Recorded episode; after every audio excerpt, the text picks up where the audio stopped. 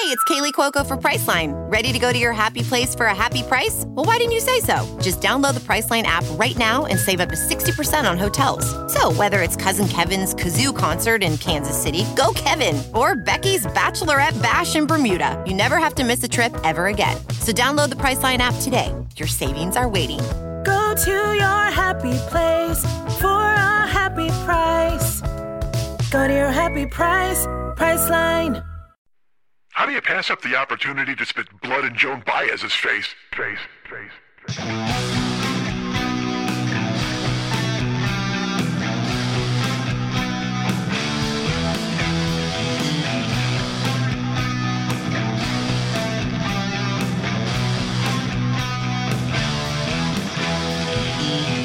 Mark Twain.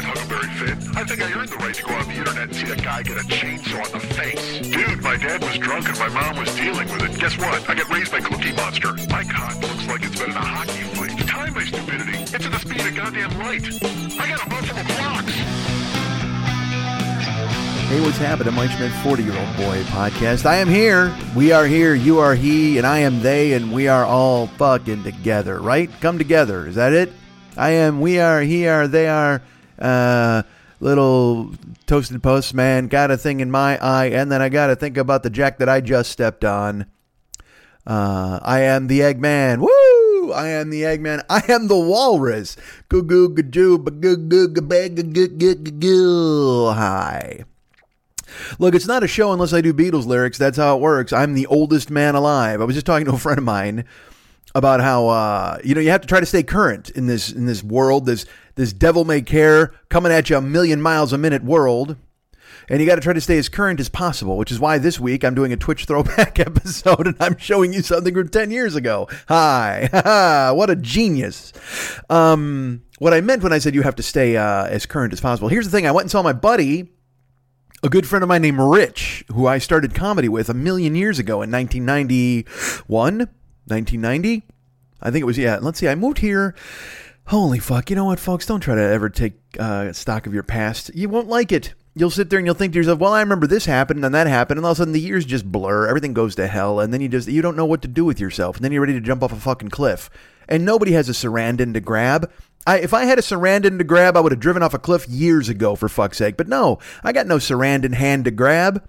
I got no, I got no Thelma and Louise, goddamn Geena Davis hand to fucking link in, fingers interlinked. Because I'll tell you what, I don't think they do that. I think, if I remember correctly, the scene where they drive off the cliff, they just grab each other's hands. Um, I want that intimacy, man. I want to, I want to lace my fingers with your fingers, especially if we're about to fucking die. Let's do that. I got because that's the only way. Because if you just clasp hands, then you're like, all right, well, we might wind up in heaven together, or hell, or wherever the fuck, or just at the bottom of the canyon. But if you interlace your fingers together, then no matter where you go, you know you're together forever because your hands were interlaced.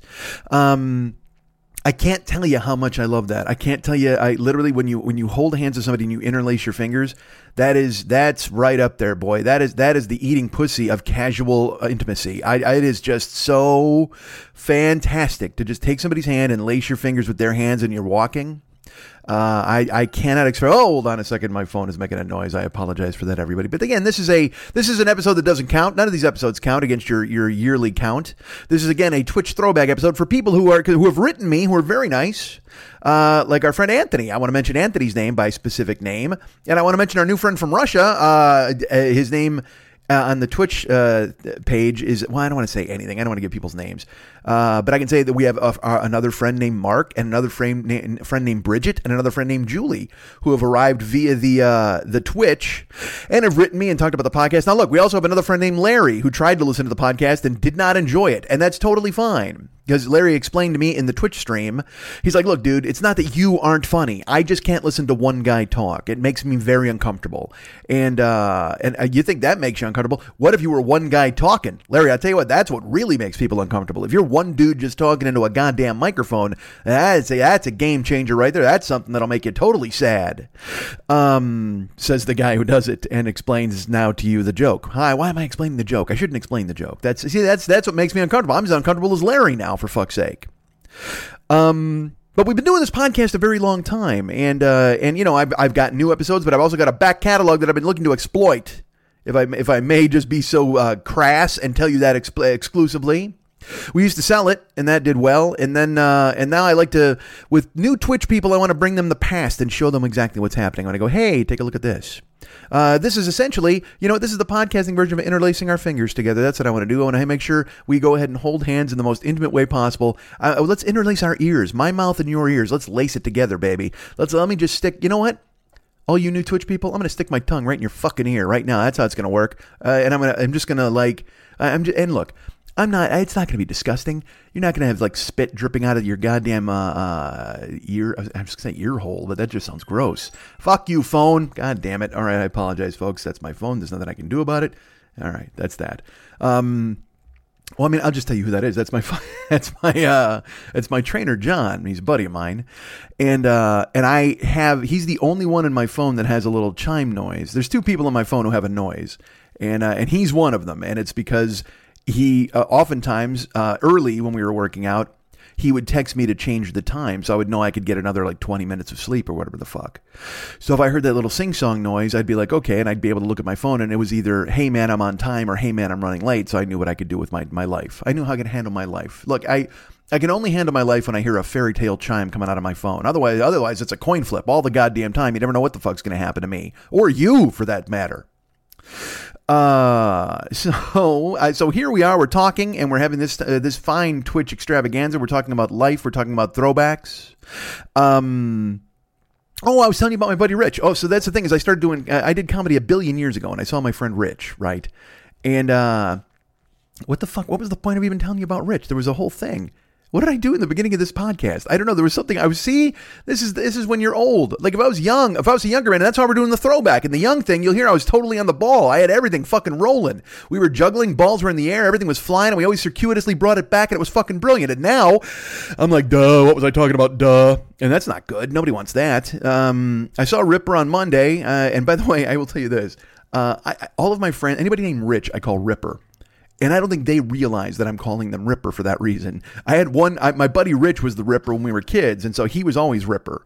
Uh, but now, whenever I meet a new Rich, like my buddy, this buddy of mine, Rich, or I, my old, I reconnected with a high school buddy named Rich, and I'm like, "Hey, Ripper, what's happening?" Like I sent him an email. He's a different Rich from high school.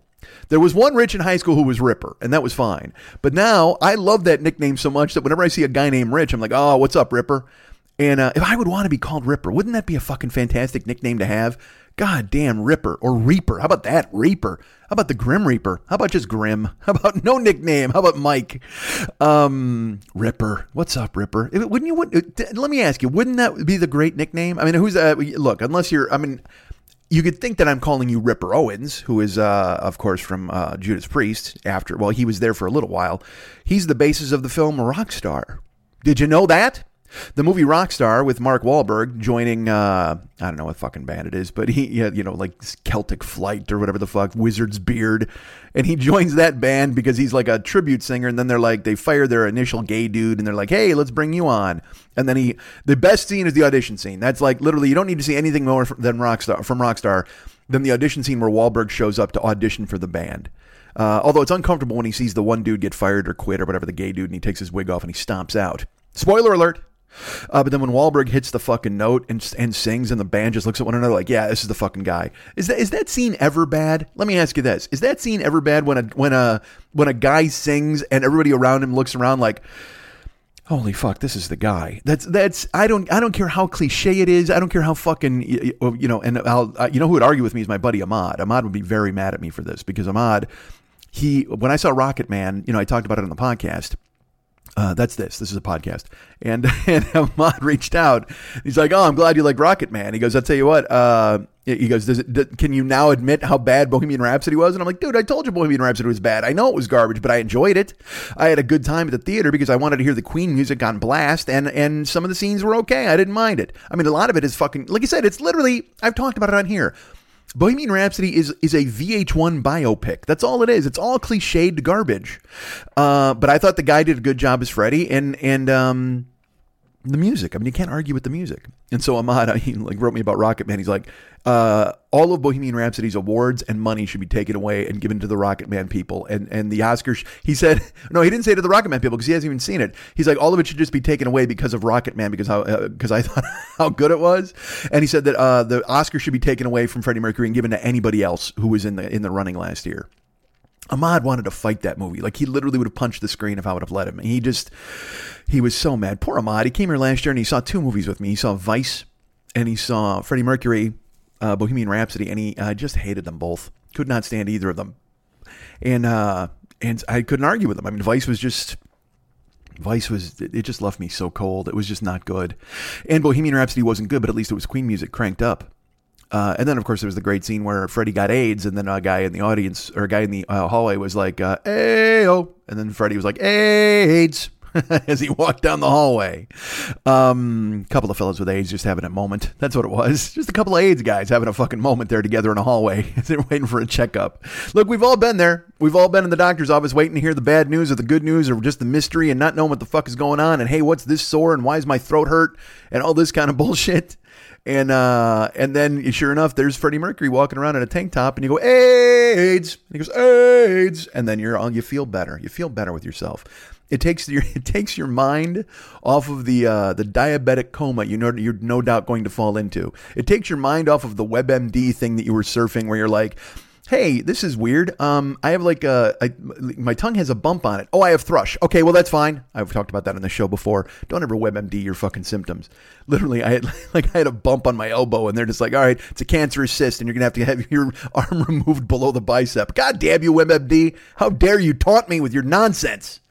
Uh, fake doctor bullshit. All that is, all WebMD is, is a choose your own adventure doctor. You know how you have that choose your own adventure book where they're like, go to page 53, and it's like, oh, you just got an axe in the face. That's what WebMD is, man. You're just like, what do you have? And you're like, I have a redness on my neck. And you're like, and it says, go here. And you go there, and they're like, oh, you have croup. And you're like, wait, what? That doesn't make any sense. Well, it says that you have a cough, and you're like, no. And it goes, oh, sorry, we meant lupus. You have some disease with an oop in it. You have Fruit Loops. That's what you have. You have alley oop. That's what you have. Oh my God. You're going to wind up in a fucking hospital bed with goddamn alley oop. That's going to be terrible. Uh, all right, folks. So I went and saw my buddy Rich a couple of days ago, and that was uh, again. I haven't seen Rich in. It's one of those things where time just fucking flies, man. Where you're like, I, I know Rich, thirty years, which is astonishing to say anyway, because I I started comedy when I was like twenty two. So so uh, yeah, right? 67, 89, 90. Yeah, I've been doing comedy since 89, 90. I mean, I won Funniest Man in Tahoe. Hi. That's right. That's who you're listening to right now. Anybody for anybody who's migrated over here from Twitch, brace yourselves. I was the funniest man in Lake Tahoe in 1988. Oh, I'm the fucking best. Uh, and then I wound up making my way to Los Angeles in the early early 1990 and going ahead and, and starting to hit the open mic trail as I lived in a shitty hotel with my brother. Uh, and you would think that now that I'm telling this story, that would be one of the episodes that I would be putting up here as a throwback for Twitch, but it's not. I already have it chosen um, because a listener, a, fr- a, a, a listener of this show, a longtime listener, who has seen me in person and in public and at a show, uh, requested an episode. Of, this is like a month and a half ago when I was talking. I was threatening to do a Twitch throwback and I told her, I'm like, you know, that's a really good choice. And I don't want to say why, but I mean, like, she liked one particular story that was in there. Uh, but then when I saw the rest of the stories that were the, like the, the other thing that was in there, I'm like, well, fuck yeah, this is ideal because I always like to uh, unearth stuff that hasn't been you know listened to or talked about or remarked about or stuff that I thought might have should, should have gotten more. Like there was a story I told about a baseball game once, and I got zero feedback on it, and I was like, this is a fucking this is one of my go to stories. How did this get nothing? I was furious. But then there's a story where I, you know, I hit a guy in the head at Trader Joe's with a frozen turkey, and everybody's like, "This is the greatest story I've ever heard." I'm like, "All right, that seems aggressive, but fine." Uh, but I'm not going to argue. People like what they like. Let people love what they love. If they want to hear a story about me assaulting an elderly man with poultry, I'm happy to do it. I'm happy to do that, and then tell that story to you, friends. Um, it's funny. I, I had an example in my brain. All right, I'm going to tell you this story. It's not even a story. This is more of an anecdote, but uh, brace yourselves because uh, I know we're going to Throwback Twitch, and I, it's gonna, I'm getting there eventually. Because I know you're like, well, all this stuff is just preamble. Enough of the preamble, buddy. Anybody wants to hear you talking in goddamn circles in the beginning. If you're to give us an old episode, go ahead and throw it in the mix, and uh, and I will throw it in the mix soon. But uh, but in the meantime, I've got to give you the plugs. I got to do a whole bunch of stuff. I've got to talk. I got to stretch this out. Is what I got to do. I got to give you some some bonus content. I can't just throw up an old episode because in that. hold on. I'm sorry. There were people yelling outside my front door. That's not good. Um, every time, because I mean, I live in a building that's secure. I mean, there's like there's a, a lock on the front gate. There's a lock on the carport gates. Um, there's a gate gate, and uh, in my mind, I'm like, well, fuck. I you know, if anybody's fighting outside, that means it's somebody here who lives here, I hope, because otherwise some junta has occurred and someone has gone ahead and stormed the building and they're taking over, and that's not good. I can't have that happen. Because um, right now there are uh, there are at least three locks between me and the general public. Uh, yeah, three locks right now. If you, and if you want, because there's there's the front gate lock, there's a lock on my screen door, and then there's a lock on my front door. So there's three locks between me and the general public. If everything goes badly, if everything goes fucking Koyaanisqatsi, if everything goes fucking tits up, I have at least three locks that are keeping me from whatever the fuck is going on outside. And what do I have here in the house to eat? I have two pork chops. I've got a bunch of bottled water. Um, I'm fairly safe. I, I think I could hold out for two days if a bunch of shit hits the fan without even opening the door or the blinds. Uh, I would tune in, of course, to the internet unless they cut the Wi-Fi. Oh, see, that's what that's what the Russians are going to do. They're going to cut the fucking Wi-Fi first and send this whole fucking country into a goddamn downward spiral. And then because you know, I'll tell you what. Look at. Just think about you people. Look in your mirrors and think to yourselves, what if I didn't get Mike's podcast on time? Uh, you never get it on time anymore. I'm a fucking dickbag. But at the same time, what if you were like, oh man, what if I? There's no contact with the outside world. Not that I'm your only contact with the outside world. What if I was? What if you're some weird shut in? The only thing you got that told you about the outside world was me. Oh my God, you would think the world was a fucking tire fire. You'd be like, what the fuck happened? But only you get all your news and reports about the outside world from Mike Schmidt. That's bad news. Don't fucking dude, do me a favor. And I'm not even gonna tell you to like look at regular news, but just uh I don't know, find a handful of other influencers to go ahead and guide your life. Don't just have me doing it, because again, you'll then you'll be hiding in your apartment, wondering what the fuck is going on. You'll be constantly late for appointments, and you can't have that happen in your life. You don't want to be that. Don't be me. Don't fucking wind up like me, baby. Go ahead and take a step outside yourself. You know what? Uh, take a step outside your mind, as our friend Mickey Dolenz and the Monkees would tell you. Uh, come with me. Uh, and take a step outside your mind. The Monkees rule. All right. Uh, so I saw Rich the other day. We went to a ball game, but I hadn't seen him in fucking forever, and he's telling me it's uh he's a really good guy. He was doing stand up when I was doing stand up. I showed up in, in Orange County, California, and that's where I got my start basically. I started in Tahoe obviously, but that was that was few and far between. I was just doing like one or two shows a year to compete. But um and not a year. I mean I, I did two shows in a year. I'm to cough and it's to be bad, so I have to stop this. God damn it. Why am I even telling you that I'm to cough? I shouldn't even do that. I should just cough. If I cough, that's fine. But I want to stop down so you don't have to hear the cough, but now I should just cough, right? I should probably just cough and just get it over because I've already warned you that I'm going to cough, so you already know that I'm going to cough. And now, if you don't hear a cough, it would be unnatural. You know what? I'm going to I've talked myself into it. And now, if you didn't hear a cough, you'd be like, "Fuck, we wanted to hear the cough because I built up this fucking cough." And you're thinking to yourselves, "Well, fuck, he's going to cough," and then I don't cough. You're just like, "Fuck, dude, how dare you get us to the? Pre- you're edging us. You're literally edging us with a cough. You're getting us right up to the precipice of a cough, and then you stop jerking us off, and there's no fucking cough to come shooting out of our cocks. What the fuck, man? No lady could squirt a cough out of herself. Oh, I get it." Hi. All right, that that happened. I don't know. I, I it's a uh, you know I when I, I should go and find out. I go to WebMD and find out what this is. Whenever I start talking, all of a sudden now my nose gets all fucking. I do dudes. Stop. I I gotta stop telling you shit. Nobody cares. All right. Hi. So I went to Orange County over the week, uh, not over the weekend. I went on Tuesday, as a matter of fact. And I, uh, I went with my buddy Ripper, and we went to a. Uh, he's not even Ripper. I'm calling him Ripper. I think I even called him Ripper while we were together. I'm like Ripper, and he didn't even react. Um, but it was good to see him. And, and, the funny thing is, like I said, he's a little older than me. He's, he's about a de- he's got about a decade on me, and uh, actually, he's got 12 years on me. Um, but he's you know he's got a family and a life. Like he's a he's a teacher. He's retired. Uh, he still has a hand in stand up. And I will tell you this: I've never I've never met anybody in my life who has such reverence for comedy as as my friend Rich. He just he loves the old comedy. He tries to find the new comedy. He's just he just really is fascinated by. It. And he still, like I said, he still gets on stage. He loves it. Um, but I saw him the other day, and it was he was asking me about this and the show, and I was like, well, I got Twitch, I, and I do the podcast and stuff. And he was like, "Wow, man, you still, you know, you still have a career." And I'm I'm such a goof in my head. I just I, I even said to him, I go, "Well, I don't know if I call it a fucking career." And he's like, well, no, you, because I, I was telling him I don't hustle and I was bemoaning that. I'm like, ah, you know, I don't hustle, man. I need to hustle more and I need to do this. And he goes, well, it sounds like you're hustling if you're doing video games five times a week at least, and then you're doing a podcast and stuff like that. I'm like, yeah, that's not really hustling. I go, I know what, what hustling is, and that's not hustling, really.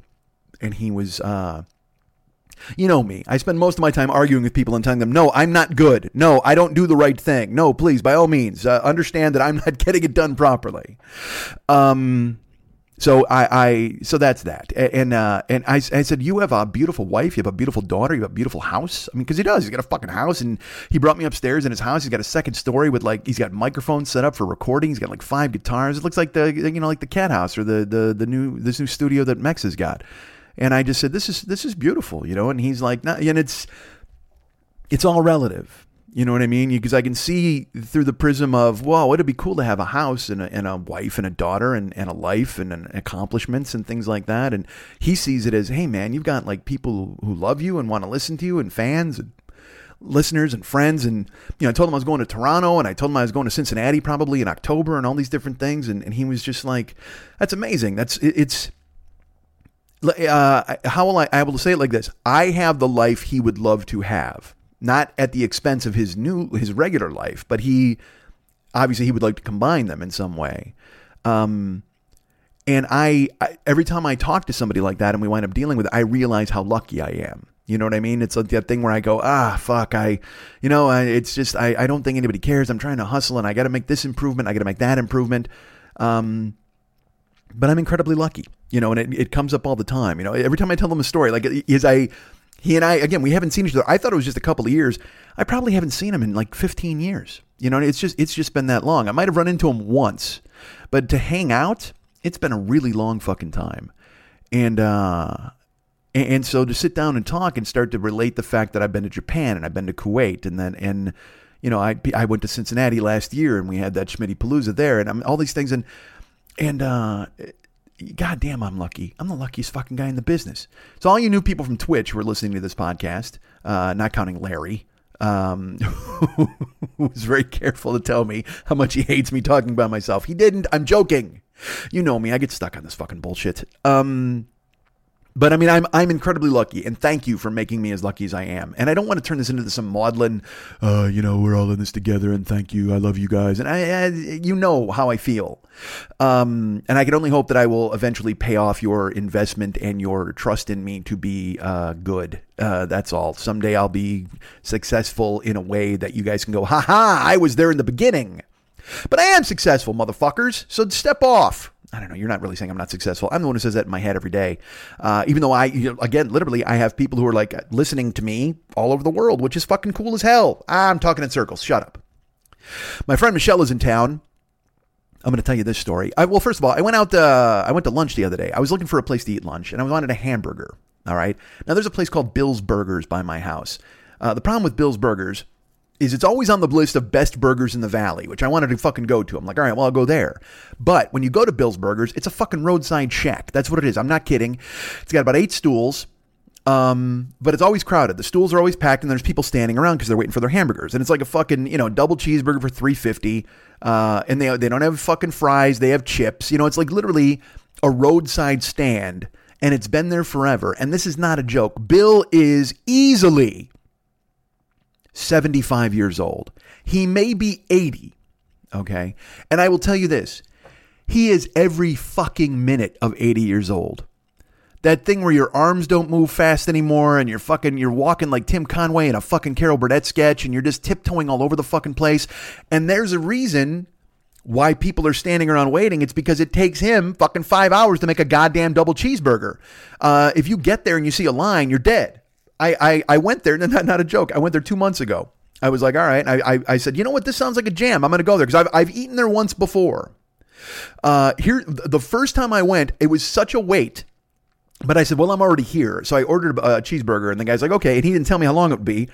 So about the 15 minute mark, I'm standing. I'm like, how do I not get a fucking double cheeseburger? And there's guys ahead of me who still don't have their food, and uh, people are still walking up and ordering.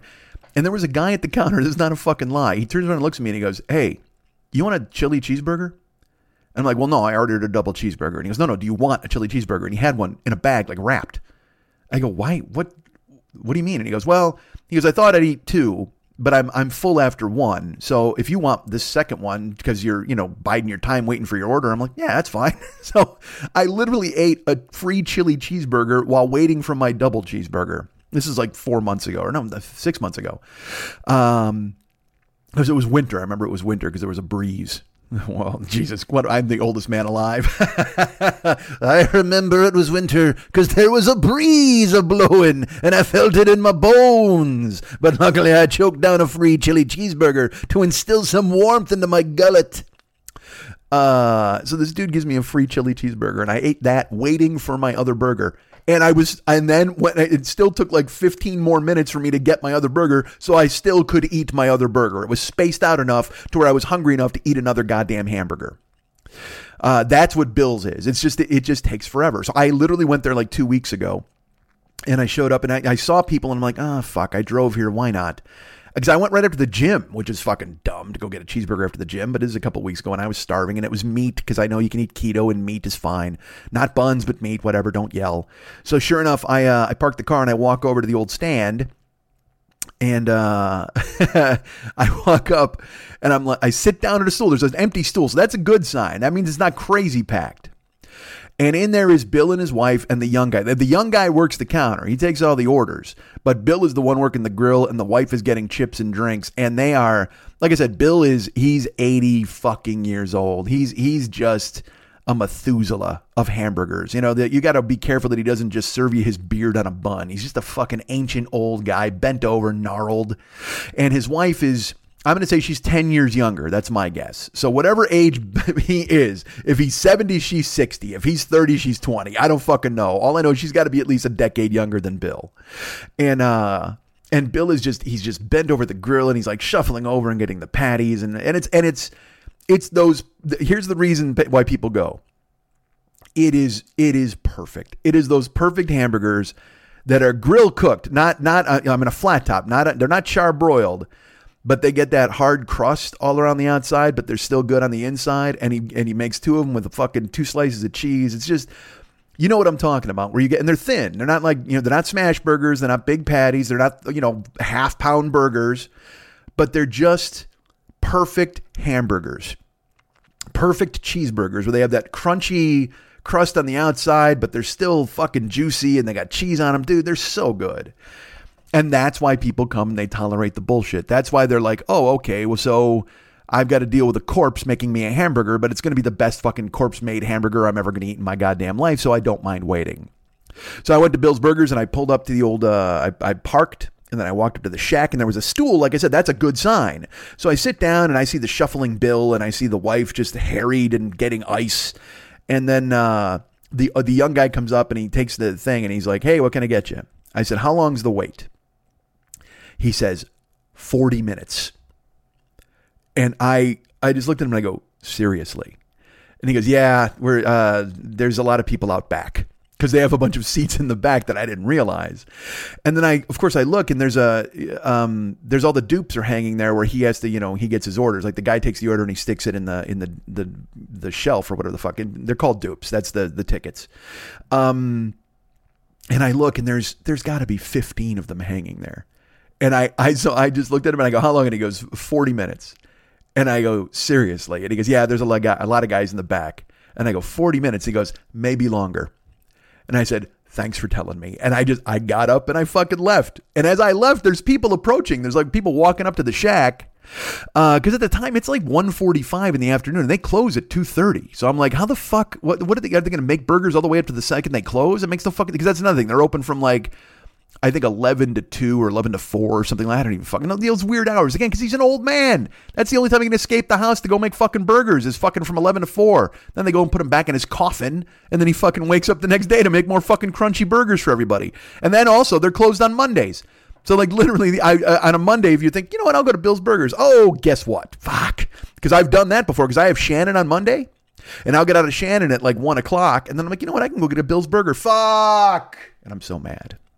So I wanted a burger. I wanted like a real hamburger. And so I'm like, all right, well, can I grab? I should go here. I could get a burger. That'll be the thing.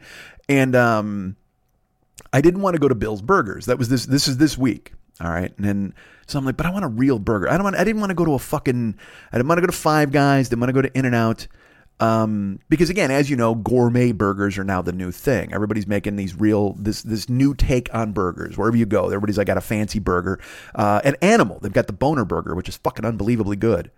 Um, because I think it has bone marrow in the fucking in the meat. I mean, it's just again, it just melts. It's so delicious. And then there's a place here called uh, we don't have Smash Burger yet. We have Burger Burger Me M I. You ever seen that joint?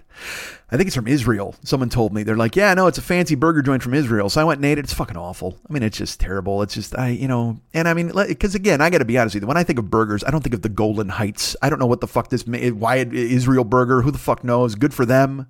Um, but for me, it just it just did not work because they they're little burgers and you buy you get three at once and they're little sliders and then there's like a turkey burger with some fucking cheese or whatever the fuck or a Greek burger dude, just make me a fucking. I just want a fucking hamburger. I just want somebody to fire up the grill and make me. I want a Bill's burger. God damn it, give me an old man burger. I want. I, don't, I want. A, I want the stench of death on every patty. That's what I fucking want. I want an old man bent over like a skeleton making me fucking burgers and just fucking handing them to me. Jesus Christ. So sure enough, uh, I Googled it. I'm like, all right, there's got to be a decent burger place. I didn't want to go to Umami either. I think I told you the story, I did. I told the story on here about Umami Burger. I went to Umami Burger one time and I, I asked for avocado on my turkey burger. They're like, nope, no substitutions. I go, well, that's not a substitution. That's an addition. And they're like, ah, doesn't matter. I'm like, yeah, I, all right, can I get a side of avocado? Nope. You fucking dicks.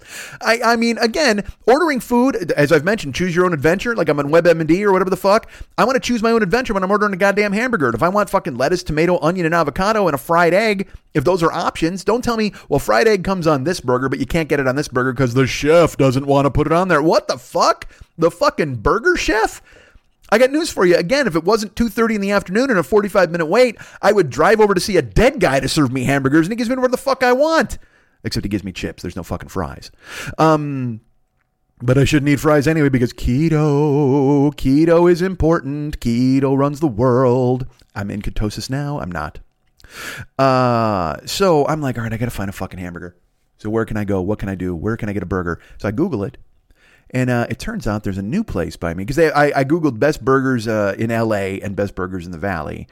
Um, LA Eater LA puts out an article, the best places to eat in summer of 2019 and all this stuff. And they shuttle some restaurants in, some restaurants out, whatever. But they had the best burgers. And uh, so I found, uh, they said best burgers in the valley. Bill's Burgers, of course, is on the list. Uh, but then I look, and then it turns out there's a burger place right by my house now that's opened up. And I think it's been open for like six months. It's called, brace yourselves, Mr. O's. Mr. O's.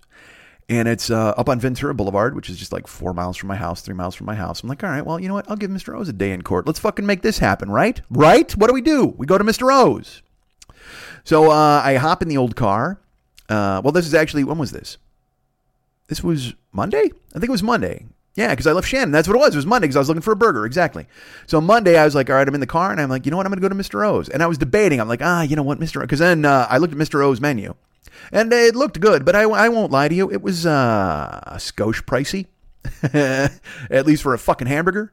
But in my brain, I went, you know what? It's on the best list. I want a burger. Let's go fucking get it done. Let's go have it done. Because again, I'm a single man. I don't have children. I'm not paying for anybody's college education. So if I can go spend 18 bucks on a hamburger, I'm going to go do it. Damn it. Hell, I bought a 20, what is it, $28 fucking hamburger once in St. Louis when I was I was there doing a show. I went to uh, a casino. I went to uh, who is it? Uber uh, Eric Ripert. Eric uh, Eric Ripert's fucking restaurant, and it was like a fucking gold leaf Kobe beef burger. I don't know, and I got a Twinkie shake. Look, it's a is it a wonder I'm still I'm I'm not dead? It is. It is a wonder I'm not dead, but that's fine. I'm indestructible. I'm unkillable.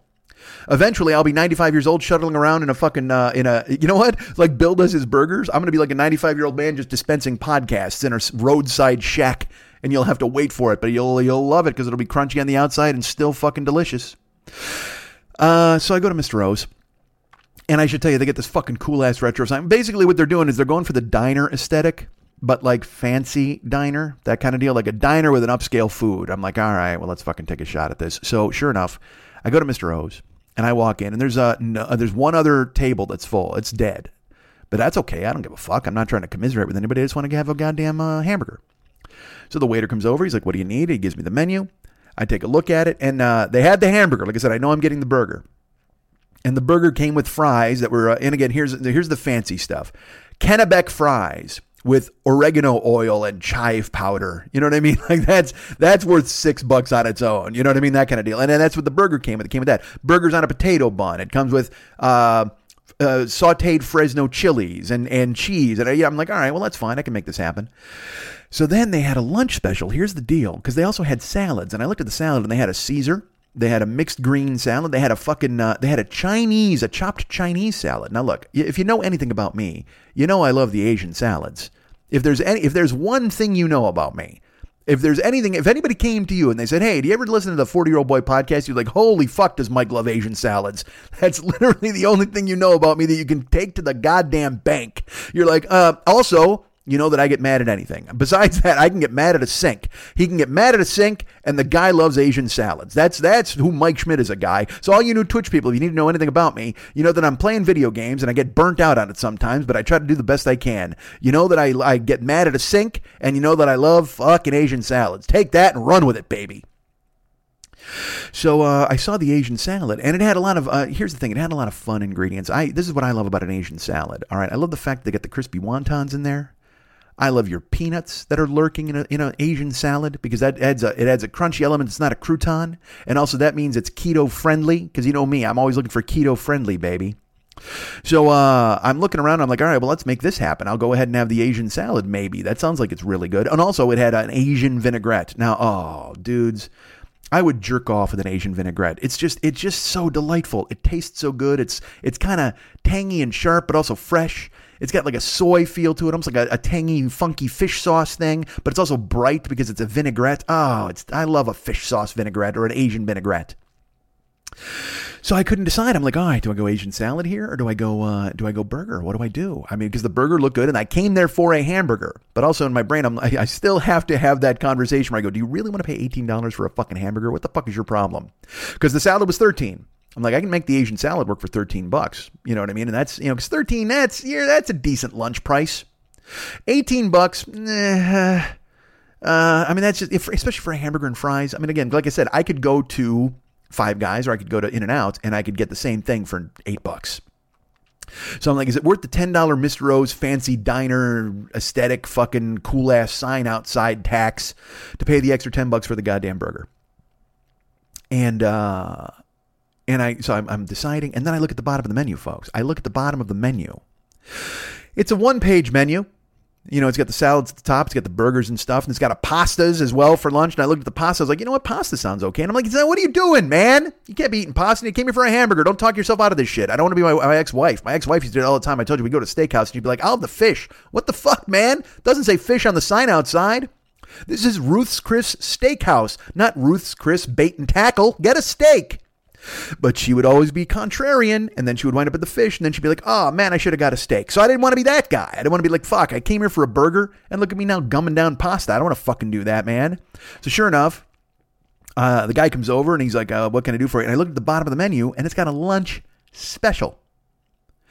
And you can pick one item from the salad section, you can pick one item from the sandwiches and food section, and then you get a drink as well.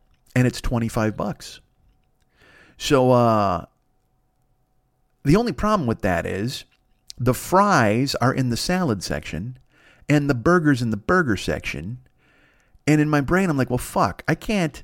If I do that, because here's the thing I get a burger and fries for 18 bucks. Or I can go with the lunch special, but then I get burger and Asian salad and a fucking Coke for 25 bucks. And I'm, I'm not drinking a Coke. We'll get to that in a second. But, uh, but I'm saying that's the choices a Coke, a Diet Coke, a lemonade or an iced tea. That's what that was the choices. So you get a drink and then one one and one. So it's one one and a drink.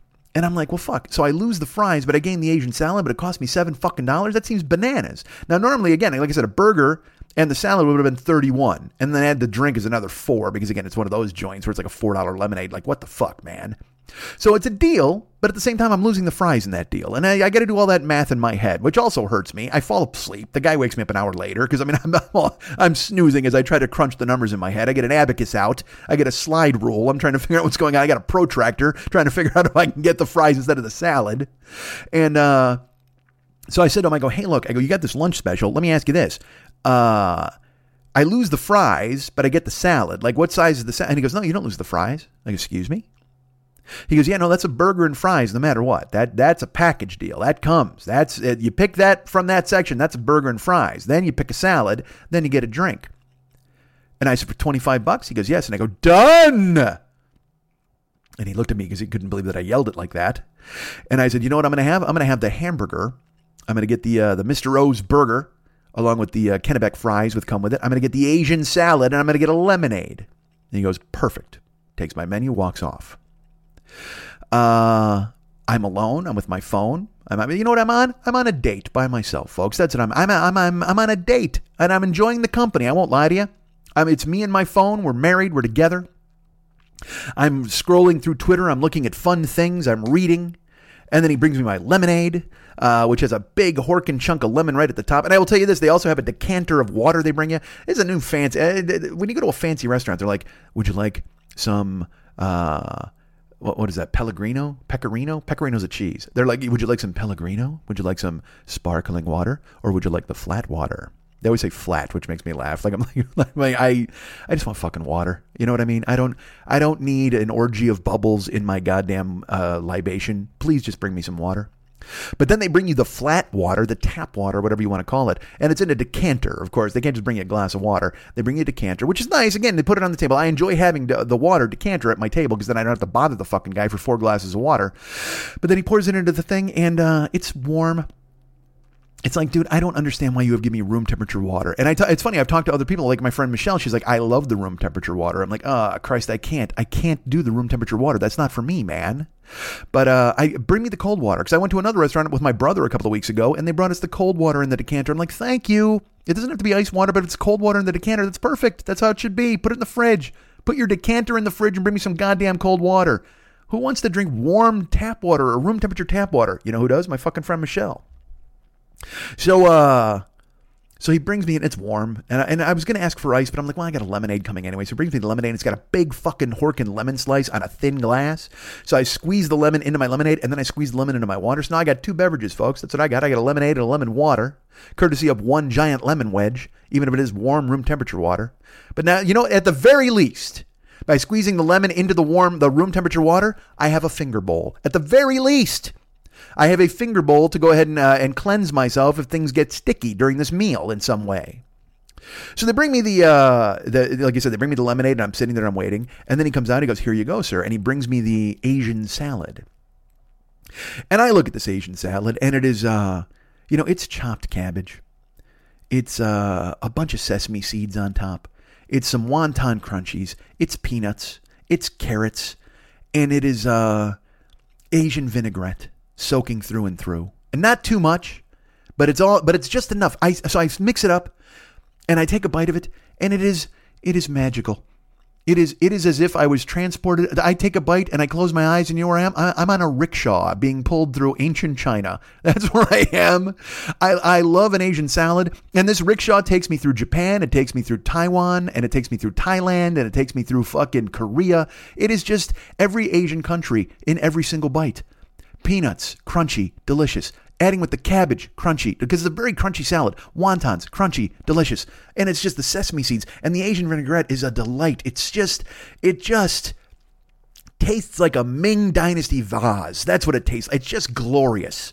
And I will tell you this, it's in a good sized bowl.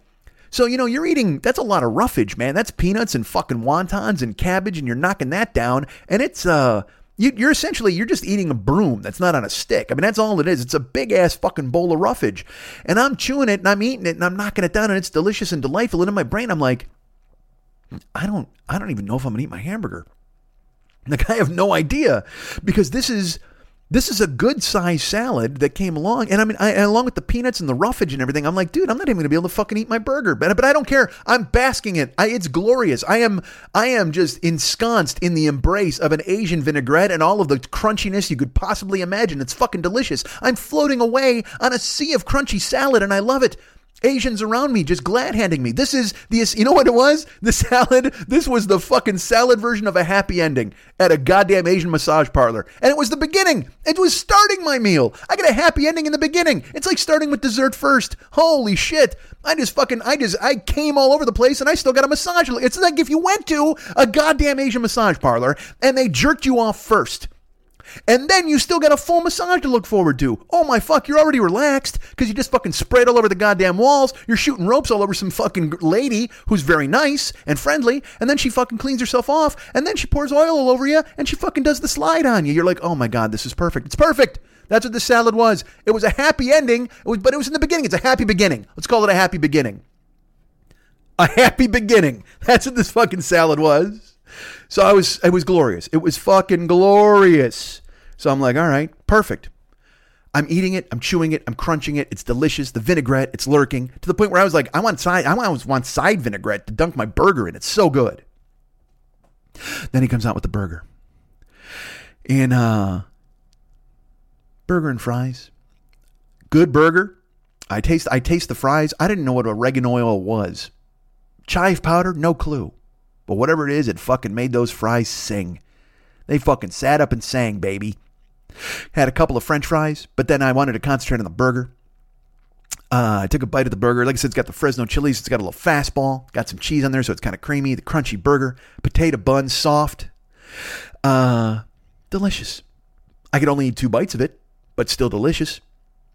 But now I got a, a, a, fine dinner to have. See, that's the thing. That's the key with a guy like me. I'll tell you that. In the old days, I would power through all this stuff, right? So now, though, if I spend a, if I spend twenty five dollars on lunch, I know that that's lunch and dinner because there's no way I'm going to be able to finish that hamburger. I can eat it later that night. And so I shall.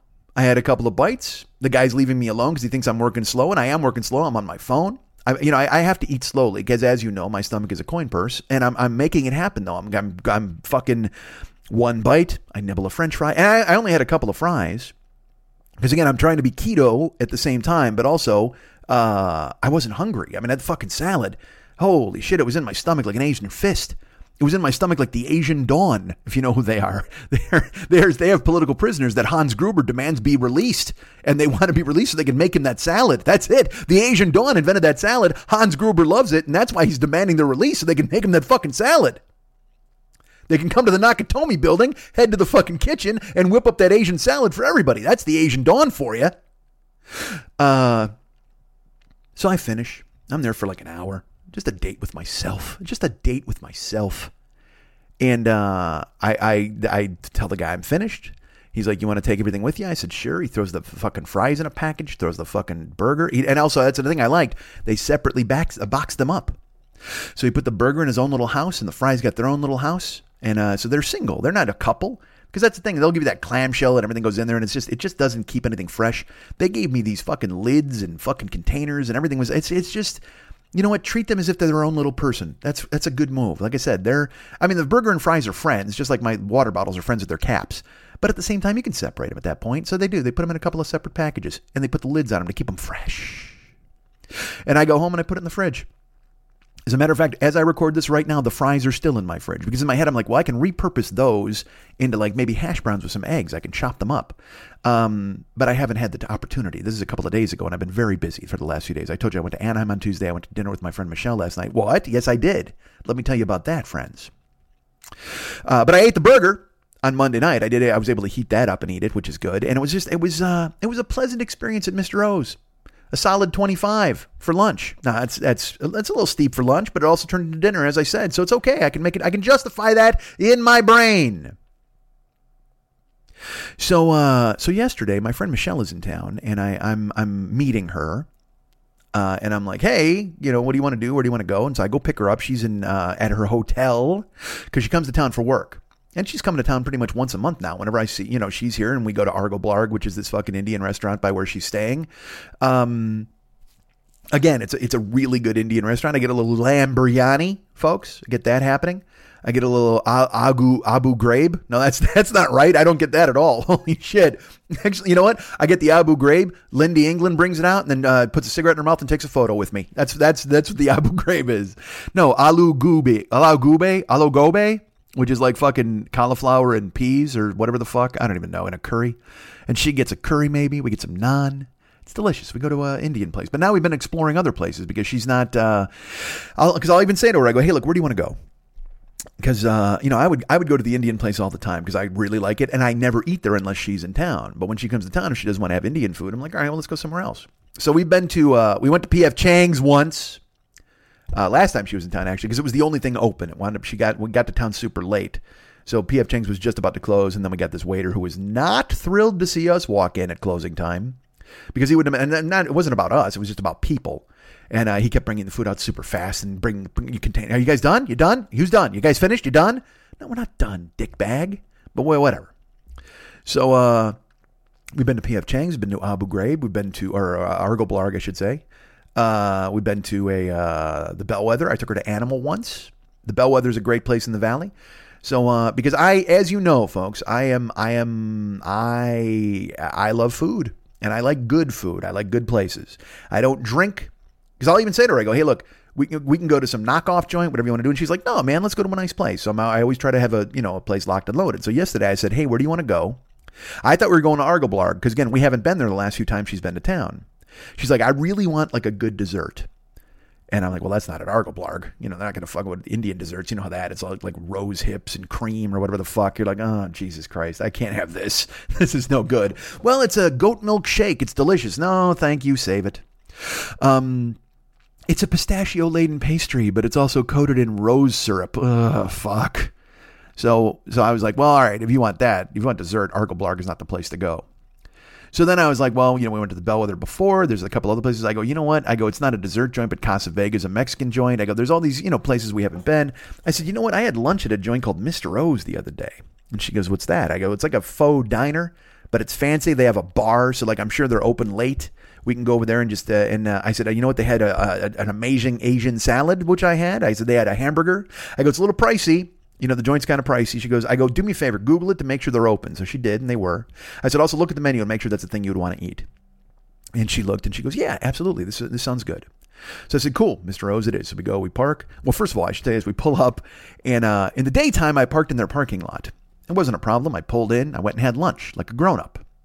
This time I pull up to Mr. O's. It's on Ventura Boulevard. Ventura Boulevard is a very fancy, not fancy, very busy boulevard with some fancy places. Like about two blocks away from, nah, three blocks, about three blocks away from Mr. O's is Firefly.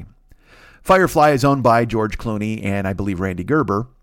And it is a. Uh, I went there once with Karen for our anniversary, my ex wife. And in the front, it's like this all dark wood and it's uh, people drinking. And then you go through to the back because we had dinner reservations, and it is this magical patio.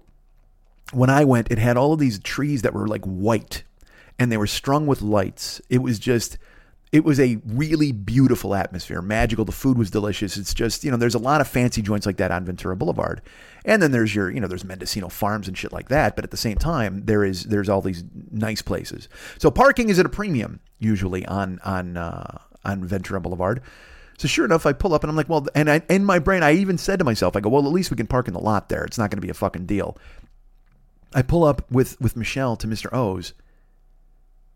They have a valet in their parking lot. Now there's uh, there's literally I looked in the parking lot. It's there's only like four cars in the parking lot. Okay, so there's a good ten spots, but the valet's there at seven bucks to park at Mr. O's. And I said to Michelle, I go, why the fuck is it seven dollars to park in the parking lot? She goes, well, you know, it's because it's busy. I, I go, I don't care. I go, you it literally it's seven bucks to walk in the door of the joint. That's fucking stupid. She goes, well, he does look kind of dead, and I'm like, it is dead. They're closing in an hour. There's no fucking way. Don't wheedle another seven bucks out of a guy.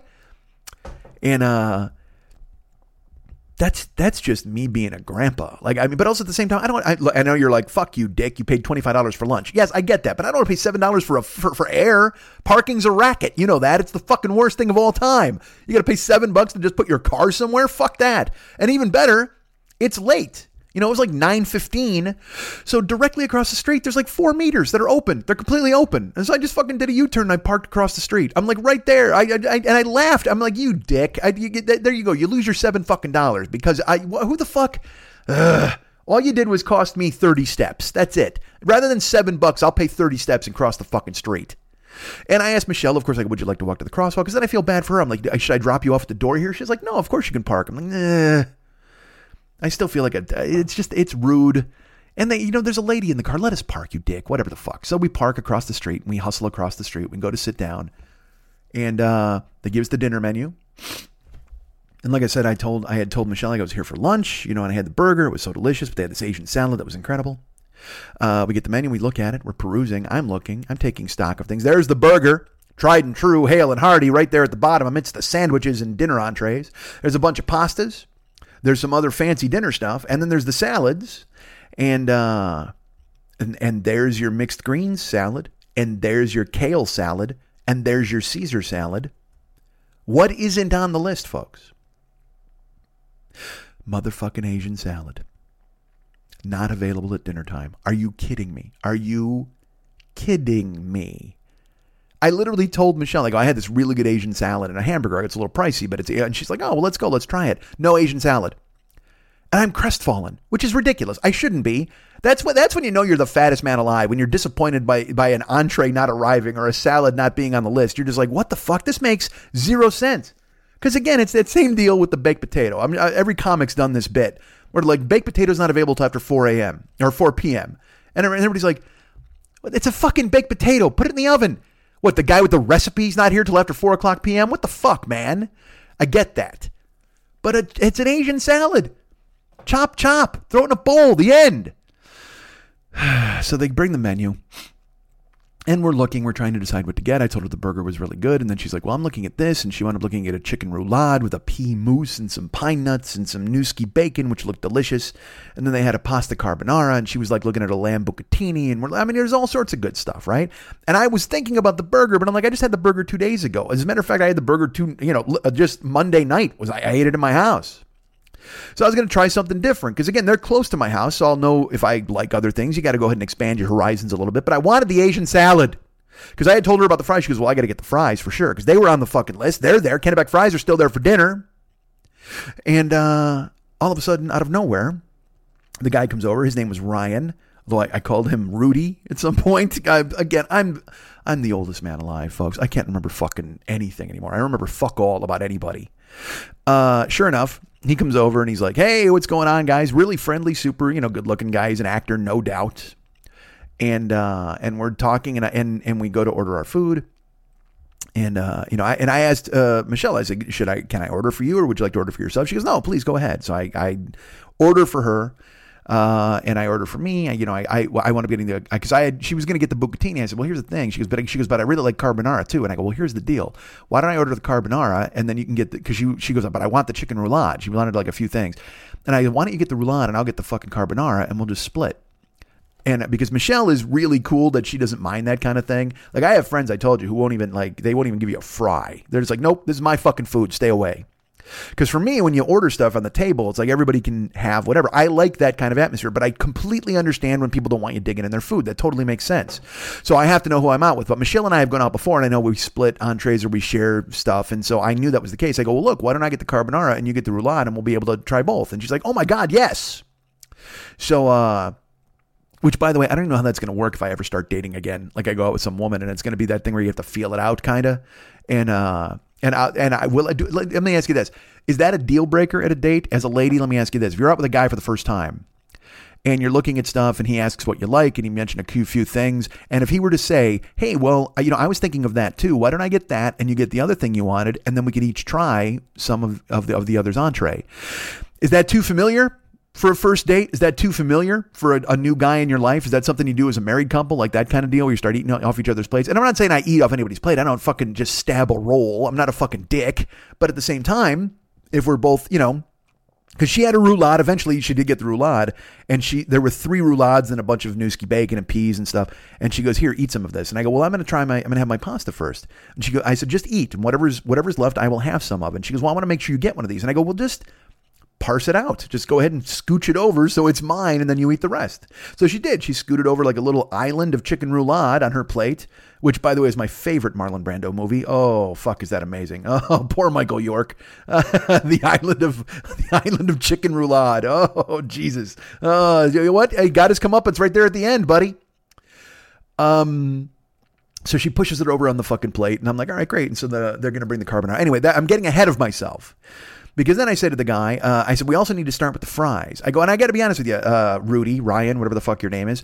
I am I'm very disappointed. And he's like, what? And I go, dude, I came here for lunch. I go, the Asian salad is not on the dinner menu. He goes, it's not. I'm sorry. And I go, God damn it. I go, that's why I came here. He goes, really?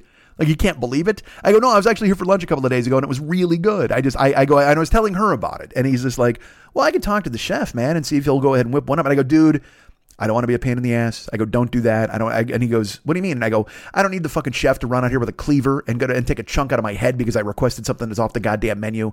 And I literally said it like that. I mean, I swear, I don't even think. And Michelle laughs. And this guy looks at me and he goes, No, it's fine, man. He goes, Don't worry about it. I go, All right, I'm just, I don't want to be a dick. I'm not trying to be a dick here. I'm not trying to go, Oh, I'm the king who needs an Asian salad. Because again, I now I felt like an idiot because I'm like, All right, it's not on the menu, it's not on the fucking menu. I usually follow the rules of a restaurant. I don't like it. Case in point, umami burger, turkey, avocado situation. Which and I saw those guys at fucking Bonnaroo and they were fantastic. Umami burger, I can't even say it. Umami burger, turkey, avocado situation. Um, that does not fit on a bass drum, by the way. They tried, does not fit. Uh, so they, they had to go with UBTAS, Ubtus. Go see Ubtus. that's that's the band, baby. Go see Ubtus. Who's that? Well, that's Umami Burger Turkey, turkey Avocado situation. um, so I I said to him, he's like, I'll check, and I go, well, you don't. It's not a big deal. Don't. And he's like, no, I'll check. It's totally cool. And he uh he disappears. And I look at Michelle, and and and now I think I look like a jagoff. I'm like, I didn't mean to insist on a salad. She's like, you didn't. Oh my God, stop. Michelle spends most of her trips here telling me to calm down because she sees me uh, deciding that I shouldn't be the way I am, and then and uh, and I'm like, oh, I I literally I don't mean to be like this, and she's like, don't worry about it. So we're waiting, and uh, and the guy, you know, he comes over and he says, "Hey, I just talked to my chef, and yeah, man, they can put together the salad for you." I go, "You serious? I don't. Again, I don't want it to be a problem." And so now, again, the waiter he's he's checked. He's come to tell me, and I'm still trying to talk him out of it. Why? Why? I like the thing. I want it. Uh, I I inquired like a grown up. I mean, I didn't say I demand a Chinese chicken salad. I didn't fucking do that. But at the same time, you feel like a stroke because you're just like, I worked in kitchens, man. You know what I mean? If somebody comes in and they're just like, "Hey, man, I want a T-bone, but I want the T shaped like an R," like, what the fuck are you talking about? I already, I already have some fucking out of this world request, and as a kitchen, you find yourself willing to to try to accommodate them. But like I said, also now this new trend is where like no substitutions. Uh, like when I took Ahmad to the fucking the Father's Office to try to get burger, and they're just like, "Hey, there's uh, well, there was bacon on it or something." I go, "Hey, can I have one of those burgers without bacon?" They're like, "Nope." I said, well, my friend is Muslim. He, he keeps it halal. And they're just like, doesn't matter. Uh, you know, no substitutions. And, uh, and so we bailed. We didn't eat there. You know what I mean? That's just fucking, all right, that's fine. And, and, and I understand. So if the Chinese chicken salad's not on the goddamn dinner menu, it shouldn't be there for fuck's sake. Uh, but so now, but, but still he went and he inquired and he asked and that was very nice of him, which was cool. Um, whatever. So I, am like, all right, good for you, buddy. I appreciate you checking. I appreciate you making it work. Now and now I'm overcompensating. Like I'm like, I want to hug this guy because he got me a fucking salad. It's like, dude, stop. He went, you made a simple request. He went and checked, and everything turned out fine. It worked out great. Uh, so you don't have to worry about it, man. But the thing is, I have to fucking worry about it because Jesus fucking Christ, why? Why would I care about what a waiter thought of me or a chef or a salad or a fucking restaurant or a valet guy or anybody? Why the fuck is my brain work that way? Why do I think I offended the chef by asking for a fucking salad? It's just dumb. They sell the salad in the daytime hours. It's not like when the nighttime comes out and the moon shows up, they can't chop up cabbage. But still, I feel fucking ridiculous that I asked for it because I'm like looking for a favor. And you know what? I love me. I think I'm fucking great. I deserve a Chinese chicken salad at all hours of the goddamn day. Hey, you know what? If I go to Mr. O's at 3 o'clock in the fucking morning and pound on the goddamn door, they better have a goddamn bowl of cabbage and Asian vinaigrette ready for me because I'm the fucking man. I'm the goddamn talent. Make me a Chinese chicken salad, you motherfuckers. But in the moment, because Rudy or Rick or Ryan or whatever the fuck went ahead and, and had to check, and then they do the nice thing for me, I just feel like I have to invalidate the nice thing by going, ah, I'm a, I'm a fucking terrible person. Why would you, why would I ever ask for a salad when you don't make a salad? It's a fucking restaurant. They make salads all the goddamn time. And again, it's not like I, ca- I called my shot. I'm not Babe fucking Ruth pointing out to the goddamn center field wall and going, hey, man, I demand. It's not, again, it's not like I said, make me a pizza or some shit that's not on the fucking menu. Or if they had a chicken roulade, if I went, hey, could you guys make me a porchetta instead? And they're like, what the fuck is that? I'm like, oh, you know how it is. It's like it's kind of like a chicken roulade, but it's with pork and completely different ingredients. I mean, I'm not that much of a shit bag. It's a salad they make in the daytime. I just wanted it in the nighttime. But yet at the same time, they went, and now again, it's fait accompli. It's done. I just hit the microphone. It's, it's done. They're making it for me. And then I still go, ah, you know, you don't have to make that. Really, you don't have to. I don't need anything special. I'm nobody. But in reality, I'm everybody, motherfuckers. I'm the goddamn talent. Make me a fucking salad. You should have met me at the goddamn door with that salad. Strapped it onto my face like a feed bag, and I could munch my way through cabbage and peanuts with an Asian vinaigrette while I was deciding what to have for fucking dinner. Have my salad ready for me. Like a fucking, you know what? Like in the old days, in the 50s, when you're a housewife, and the guy walks in the door and you give him a pipe and slippers and a fucking drink and a newspaper. Have my fucking chin. If, if I'm invited to your place, if I'm going to your fucking house, you better have a Chinese chicken salad ready for me when I walk in the fucking door, baby. but I, I, that's the goofiest thing in the fucking world where somebody does a nice thing. I, you know, I shouldn't have asked about it because then I ask about it and then I'm like, you don't have to do it. Please don't do it. Oh my God, never do that. Even though that's the thing that I want. Why would I ask you a hundred times about it? Even if I didn't really want it, but then again, you're going to do it. And It's going to make me feel bad. Shut up. So he's already confirmed it. He's talked to the dude. They're squared away. They're making, they're making me the Chinese chicken salad. So calm down. So uh, Michelle and I make some glorious small talk. She's in town for business, and uh, she's also dealing with her family. And uh, her brother has to go buy feminine hygiene products, and she's got to talk him through that, which is the weirdest thing in the world. I, I, gotta, I can't lie. She's on the phone. Like first, she talks to I don't know who it was. It was like a, fr- a family friend or somebody. Whatever. There, there was shopping to be done, and the person didn't get to do the shopping. I didn't get the full story. All I know is for some reason, Michelle's brother is now has to go to the store and buy feminine hygiene products, and uh, and Michelle at first explains to the, the the person on the phone it's okay he can do this it's fine he's a grown-up he can handle it because the person on the phone is like uh, can he do this like is this really a thing he wants to do like that old school mentioned by tampons type of attitude and i was like well i I mean, I get that to a certain extent. Some people really, you know, feel that way, but at the same time, you know, who fucking cares? I mean, what, is a cashier going to be the side eye because you bought fucking feminine hygiene products? Who and who fucking cares if they do? So fucking what? Fuck you, twelve bucks an hour. I got to buy something for my wife. So fucking what? But uh, but here's the best part. Like so that that phone call takes place when I pick Michelle up. But then later on, as we're driving, she gets a phone call from her brother, and he's he needs help.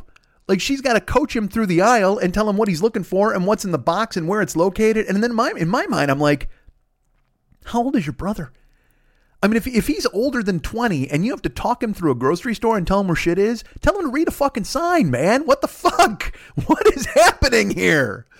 But she's coaching him and on the phone and she's like, oh, you got to go over here and this is what the label says and all that stuff. And I also, I will get this. I understand when a man walks into a world of, of feminine hygiene products, you're, you're, you're completely baffled. Like you don't know what the fuck it is. You don't know what, what, you don't know what high absorbency is. You don't know what pads and wings are. You just, it can be confusing, which is why I would, I specifically took a note of like, whenever I would date somebody or I was with somebody, I know what they used. So then I, I would see the box and I knew the box. If I ever was in the situation where I had to go buy the box, which I had to do with Karen, but I've never really had to do with any of my other exes. But with Karen, I had to because again, we're together, we live together, and sometimes I'd go to the store without her, so I'd go ahead and grab that stuff. But um, my other exes, like I, you know, I but I still I saw them. Um, you know, and I would have them here at my house, and you know, whatever the fuck. I knew what they used in case anything was going to happen. So I was like, all right, cool. I'll go ahead and and uh, I've got that on hand, which is perfect. Uh, but he's he's on the phone with her and he's getting talked through this and go here and then there's this label and all that stuff. And I'm just I'm in the car. I'm just like, what the fuck is happening, man? Uh, so she and I make small talk at the table. We're talking about this. She winds up, uh, you know, because uh, you know, Michelle travels for business and her family's back home, so she has to tuck her kids in, or she has to text them or whatever, or talk to them and stuff like that. It's just there's a lot of responsibilities, and also Michelle wants to hear her kids' voices. Man, she's been gone for like four days, and just being away from your children for that long, you're just kind of like, oh man, I miss my kids, man. I want to tuck my daughter in and stuff, and so, uh, and then I'm just making it worse by asking for a salad that's not on the menu. So now she's like, oh my Christ, I've got a fifth child. or she might not have four kids. Does she have two kids? I don't even know how many kids she has. She could have 10 kids. I got no fucking clue. Um, So so we're sitting there and we're making small talk. Like I said, we're, we're having a chat. And then the guy, uh, our buddy Rudy, comes out and he's just like, "Hey!" And he goes, "Here's some Kennebec fries," and he puts them down. And he goes, "And here is your Asian salad." And I even told him before he went, I go, "Look, dude, you can bring the lunch size, whatever the fuck. I don't care." He brings the fucking dinner size or the big ass size, and he's like, "Here you go," and he puts it down. And uh, and I I was like, "Oh, th- thanks, dude," and he walks off. And um, I look at the salad. I eyeball it. I eyeball the salad, ladies and gentlemen. Now it's it's dark where we're sitting. We're sitting outside. We're on the patio, and there's a we're in the shadow of a we're in the light of a big screen TV basically, and then there's a heat lamp above Michelle. I have my back to the traffic because uh, I don't like to sit with my back to the door of the restaurant because I'm in the mafia apparently.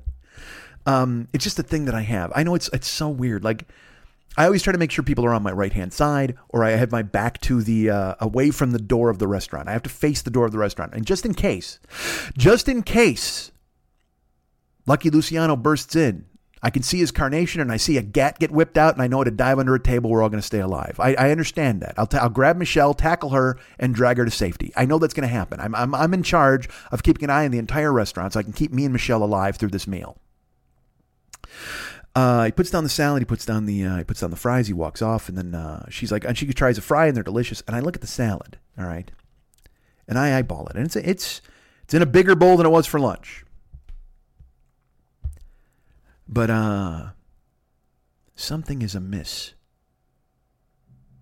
with this Asian chop salad, and I can tell even in the dark. I'm looking at it, and I see cabbage and I see carrots, and I see crispy wontons. But there's an interloper in this salad. There's a hitchhiker in this salad. There's, there's somebody in this salad who didn't live in this salad two days prior. I look closer because I wonder if it's maybe the darkness playing tricks on my eyes, making me look askance at this salad. But I look and I see one, I see two, I see three mandarin orange slices. Now, Asian chicken salad, or not even chicken salad, chop salad, Asian chop salad, mandarin orange slices, marriage made in heaven, correct? Yes, I would agree, except no mandarin orange slices in my salad on Monday. What the fuck, man? Let me ask you this Should I be thrilled that I've received mandarin orange slices in my salad on Wednesday, or should I be angered that I didn't have mandarin orange slices in my salad on Monday? I put it to you folks. But I see them and I'm shocked. I'm like, whoa, what the fuck? Hitchhikers, weirdness. This is an ingredient I did not experience before. So I see crunchy cabbage. I see crispy wontons. I see mandarin slices. I'm sure there's Asian, vineg- Asian vinaigrette. I have not tasted it yet, but you don't see an Asian vinaigrette. It seeps into the cabbage. It's it permeates the salad. It just gives its deliciousness, its uh, aroma, its flavor throughout the salad. So I'm not going to see that. But you eat with your eyes first, folks. We all know this. And I don't see any sesame seeds in this fucking bowl.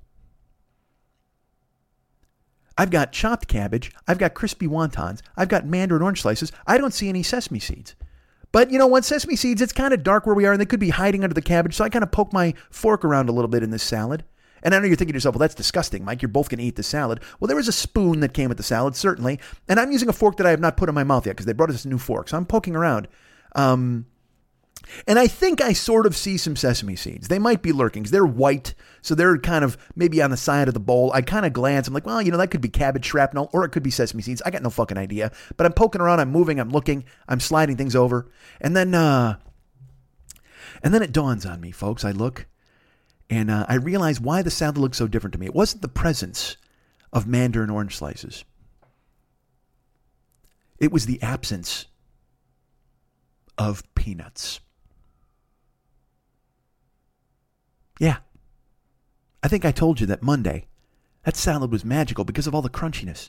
Crunchy cabbage, crunchy peanuts, which add this, this depth of flavor. Crunchy, crispy wontons, Asian vinaigrette. It sings together, folks. It's a combo. It's John Paul, George, and Ringo. You just brought me, you brought me, you know what, you know what they did? That that salad again: cabbage, peanuts, sesame seeds, vinaigrette, crispy wontons. That's that's a five piece that works. Now, uh, essentially, not even I, I would say the cabbage, peanuts, crispy wontons, and, and Asian vinaigrette. That's your that's your keys. The sesame seeds as well. That's the fifth. I got to throw that. So it's the Beatles with Pete Best. You got an extra Beatle in there. No, fuck that. That's a Brian Epstein. Bullshit. It's not even Pete Best. That's a Brian Epstein. That's the Beatles with Brian Epstein. That's the best you're gonna fucking do, baby. That's the lunch salad. You bring me the dinner salad. There's no John Lennon in my salad. The peanuts are John Lennon. The Asian vinaigrette is Paul. They work in concert together to be the best they possibly can be. And certainly the George is the cabbage. He holds it all fucking down. And Ringo's the sesame seeds or whatever the fuck. That's fine. He's just there. But you brought me, you made it Pete Best. That's you did. You you substituted out Epstein for Pete Best in Mandarin orange slices. Pete Best is the Mandarin orange slices. That's the Pete Best of salad ingredients. And you fucked me with it. No peanuts. And I, so now I get the spoon because I figure the fork's not doing the job. I take the spoon and I'm digging around in the salad. I'm moving shit around. I'm moving cabbage around. I'm moving this around. I'm going, all right, this goes here. This goes there. What the fuck? And uh, dudes, I I I uh, I try not to lose my temper because I know that's a stupid thing to do.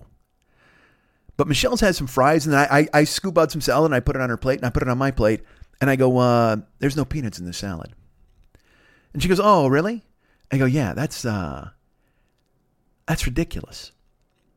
And she looks at me like, "What?" And I go, "How do you how do you fucking serve this salad with no peanuts?" And she goes, "Well, I mean, you know, it's it's maybe it's the the dinner one is different." I go, "No, I, I go, that's not the case." I go, "It's not even on the menu." So they basically wanted to recreate my lunch experience. They wanted to bring me the salad that I had for lunch, right? And she looks at me, she's like, "Yeah." And I go, "Okay." So they make the fucking salad in the back and then they bring it out here. It's completely different. Like I, I go, look, this place has been open for seven months. How the fuck do you make something inconsistent one day to the next? You can't do that. People come here expecting the same food. And now Michelle looks at me like she understands who I am a little bit, I think, but also at the same time, I'm uh I'm, running away. Like I'm I'm you can see me clearly. I'm spinning off the fucking planet over the lack of peanuts in this goddamn salad. And she goes, "Well, she goes, if you want to send it back, I go, no, that's fine. We'll eat it. I go, but this is ridiculous. See, I go, here's the thing. I've worked in restaurants. I don't understand it. I go, look, I know I sound like a grandfather right now. I'm a 50 year old man, but you can't fucking inconsistently serve food. If you come here on Monday and it's and you eat something and it's delicious, and then you come here on Wednesday and it's completely different with different ingredients, I go, because here's the thing, they fucked up. It's not like they forgot peanuts and uh, they maybe they forgot them whatever the fuck but they added mandarin orange slices. So were they did they not give me orange on monday and then they don't give me peanuts on wednesday? Is this fucking salad? You know what? I go this i said look at her i go this isn't even a fucking asian salad anymore. I go this is a fucking coin flip salad. I go the, the whole thing's a coin flip. You never know what you're gonna fucking get and Michelle's laughing and she's looking down at her food. And I go, Look, I'm sorry. I don't mean to lose my temper. She goes, No, that's fine. I go, I go, I'm not really mad. I go, I'm just, I've worked in restaurants. You can't be inconsistent. You have to fucking get people in here. And you know, the guy had already spent the time telling us that sometimes they have to close early because they're not busy. It's like, Well, you're not busy because you're not serving the fucking products with any consistency for fuck's sake. I came here Monday for an Asian salad. I came, and then, and Michelle's like, Well, maybe it's different chefs at night. I go, I understand that, and you're probably right, but fuck that. If you have consistency on a menu, everybody knows how to make the same goddamn thing. This makes no sense. You can't make a salad for lunch one way and make it for dinner another way. And she goes, Well, they weren't even supposed to make it for dinner. It's not even on the menu. I go, I know, you're right. They did me a favor, but I'd rather they didn't they, they didn't do me the favor than give me a fake favor. This is false. Again, this is not what I ordered. This is not what I expected. If you make an Asian salad with peanuts, I'm expecting peanuts the next time. Don't substitute fucking oranges instead of peanuts. And if you do, tell me you're out of peanuts and you went and threw oranges in to make me fucking happier. And Michelle's laughing. She's looking down at her food. I go, man, I am so sorry for this. She goes, no, that's fine. I go, no, I'm ruining dinner. And I know I'm ruining dinner. But I do not get the opportunity to do this often where I fucking come into a place, it's delicious. I told you on the car ride over this was delicious, and sure enough, they give us the fake salad. It's fucking fake. I go, the vinaigrette's fine, the orange works, but there's no fucking peanuts. This makes no sense. And she laughs, and I go, I'm really sorry. She goes, No, she goes, uh, I've been with you often enough to know what the Mike experience entails. And I'm like, I don't know if that's a compliment or if that is fucking something where she's just busting my balls right in my goddamn face. The Mike experience. And uh and she just, you know, she was nice about it. But I, I ranted for five minutes. And then I went, all right, I'll drop it. I'll drop it. She goes, no, I understand. I go, no, I'll drop it. I can't. But I mean, you can't do that. You can't have a restaurant where you serve food inconsistently and you expect people to come back. Especially, and, I, and then there's a beat, and I go, if you're going to charge me $18 for a fucking hamburger or you're going to charge me $20 for a bowl of fucking noodles, you better make the shit the right way the first fucking time every time. And Michelle just started laughing. And I go, I know, I know, I'm crazy. She goes, I get it. I understand. And I go, but this is ridiculous. And I know some people are easygoing and some people are like, well, you know, whatever mistakes are made whatever the fuck are. And some, and I even said, I know he did me a favor by making me an, an afternoon salad in the evening. Maybe it's dark in the kitchen. Maybe they couldn't see the ingredient labels. Maybe they, I don't fucking know. I can't explain it. And she even said, maybe there's different personnel in the kitchen. And I said, but so what? You don't, it's not like the, the, they bring in a whole new crew and they don't know how to make any of the food. Like if I ordered the carbonara for lunch, would I get something that didn't have an egg in it? I mean, it makes no fucking sense. And again, that's the thing is it makes no sense. Parsing it is what drives me crazy. Trying to figure it out is what drives me crazy. How do you make that mistake? And if you're the guy, at least say to me, "Hey man, we're out of peanuts." But again, forgetting the peanuts or being out of peanuts, I can understand. The inexplicable appearance of mandarin orange slices gives me no faith that you or your restaurant or your kitchen is going to fucking survive because you have no idea what you're fucking doing, man. I know you're just a building that's open to get $7 a car for valet parkers and to serve fancy drinks at your hipster bar. I said, this is just, I, and I even said to her, I go, this place is like, they're trying to be a diner but fancy. I go, this whole thing is a Denny's with a handlebar mustache. That's all this fucking joint is, man and she's laughing at me because she again and but then she's just like yeah I, am I'm, I'm fully aware what the Mike experience is. I'm like all right man. So we eat and i tell you they bring the carbonara. It's crazy delicious. It's got the Nueske's bacon in it. She's got her roulade. She makes the parse the the, the roulade island for me. And uh and dudes i i just eat. And then fucking rudy comes over and he looks at me and he's like uh, hey guys how's it going? And I'm, I'm i'm you know i'm ranting about the salad. He walks over and I put the spoon down, and he goes, "Hey guys, how is everything?" And uh, Michelle goes, "Good," because I didn't want to lie, but I also didn't want to be. It's not his problem, and I don't want to be a shitbag about it. He goes, "How is everything?" And she goes, "Oh, it's great, thank you." And I, you know what? Rudy has to go that extra mile, and I understand it because he's a really good waiter. But he looks at me and he goes, "Hey," he goes, "Is that Asian salad as good as it was a couple of days ago for lunch?" And I I I'm wish I could. I, you know what? I'm gonna do it. I I wish I could do it. I need a second person to do it, but I'm gonna do it. I'm gonna do him, and then I'm gonna do my response. All right, this is it. Hey, is that Asian salad as good as it was the other day for lunch? No.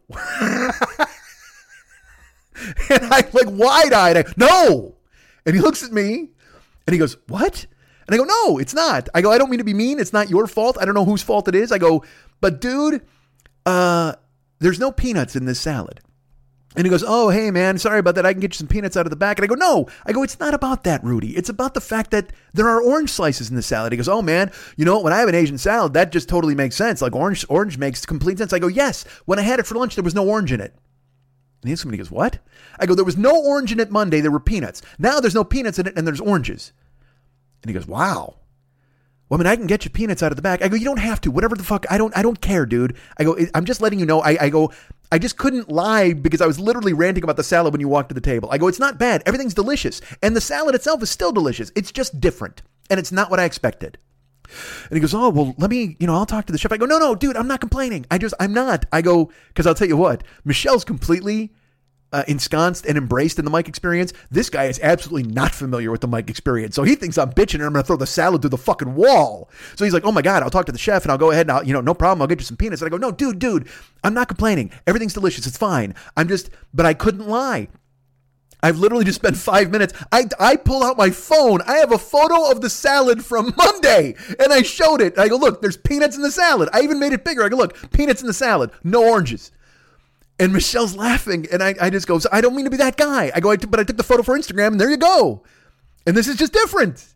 And the guy's like, look, I'll, I, you know what? I'll, I'll double check. I'll get some peanuts. I go, dude, you don't have to. I'm just, it's just the principle of the thing where it's just different enough that I don't understand how a mistake like this is made. he leaves. Michelle's fucking laughing and just looking at me like, Jesus Christ. And, uh, and Rudy comes back and he just goes, you know what? Uh, and he hands me, he gives me a cup of peanuts. And he goes, you know, the thing is, it's uh, it's a different crew at night, and they're not used to making the Asian salad, so they they made it. Um, he goes, you know, what? I have an Asian salad, I figure cabbage and, and vinaigrette and, and wontons and oranges because that's what I think of every time. And I go, I, I go exactly. So do I. I said, but when I was here Monday, there were the peanuts. That's the only reason it sticks in my brain because they're so good in this salad. And he goes, well, I brought some peanuts for you. I go, you're so nice. You did not have to do that. And uh, and he hands them to me, and I dump them right into the salad. And he goes, yeah, but the night crew they, they they're not familiar with how to make it, so that's that's why it just turned out that way. And he walks away, and uh, I thank him profusely. You know, he walks away, and uh, I look at Michelle, and she goes, "See, I told you, it's because they have a different crew at night." I said, "That's no excuse." and she just laughs. And I'm like, you can't make food incorrectly from day to day. If you're going to charge me $20 for a fucking hamburger, you can't tell me that the salad is different from day to day because you got different guys working at fucking night. And I I know I'm the only dude in the world baying at the moon about this kind of thing. But it's the natural order of things. That's how things start to fall apart. And that's how things are falling apart in this world. Take texting, for instance. You got your phone. People are all typing like Prince with the, the letter R instead of the word R. My brother Scott is 46 years old. He sends me a text that looks like a Prince album cover. And in my brain, I don't say anything to him about it because it's not my position to scold him. But it's making everybody dumber. Every, people don't learn how to spell. It. They don't learn grammar because they're using Twitter, they're using text, and they're willing to settle. And then if you bust their balls and you go, hey, dude, and look, if you say to someone, hey, there should be a comma here, or hey, uh, it's your with an apostrophe RE, not your with just an R, then you're a grammar Nazi, you're the grammar police, or you care too much, or what the fuck, man, it's just Twitter, or what the fuck, man, it's just texting. Yes, but it's the natural fucking order of things, God damn it. This is what leads to the breakdown in society. You start misspelling, and then you start turning it around when you're mad at the guy who knows how to spell because you didn't spell something right and he called you on it. I didn't say, hey, dude, this is a gerund and your participle is dangling. I just said it's your, not your. And people get fucking mad about it. Or they're just like, ah, grammar Nazi. Oh, good. The grammar guy who showed up, he's going to go ahead and correct everybody. Or, hey, the salad police are here and they're going to make sure we put peanuts or oranges or whatever the fuck. It's about fucking consistency. It's about goddamn pride. And consistency and pride and peanuts and apostrophes are all parts of the Mike experience. You guys can get me. You know, I didn't even put a no. Fuck it, I'm not putting a rerun in. Hey, new Twitch people, this is me. God damn it. Welcome to the Mike Experience. You guys can get me at Mike at MikeSchmidtComedy.com. You guys can be my friends at Facebook.com slash the 40 year old boy. You can follow me at Twitter.com slash the 40 year old boy. You can, uh, what an idiot. You can, uh, I'm at Instagram and Snapchat. Did you know that? Well, you should. I'm at Instagram and Snapchat at Mike40YOB. That's Mike40YOB. Find me there, please. I'm awesome. Uh, Ryan Dirks does all the web stuff for this show. He's the coolest. You can find him at facebook.com slash Ryan Dirks. Reach out to him and say to him, hey, you're cool. And he'll say, yes, I am. And he'll be your friend. And of course, David Mex Hernandez is the guy who does all the music and the artwork for this show. Go ahead and find him, please. He is at uh, Facebook.com slash David Mex Hernandez. Now, you want to hire him to do some artwork for you? That's the place to be. Facebook.com slash David Mex Hernandez. You can get in there and be his friend, and then you start to look through his portfolio. He's got all these caricatures he's created. He's got a bunch of his artwork on display. I mean, he's done artwork for the show here for 12 years, 11 years. If you want to go to the Westside 86 Jokers, which is the fan, uh, fan club page, the Facebook fan club page of this show, you can look through all the timelines and the cover photos, and he's done all of the artwork. It's fucking amazing.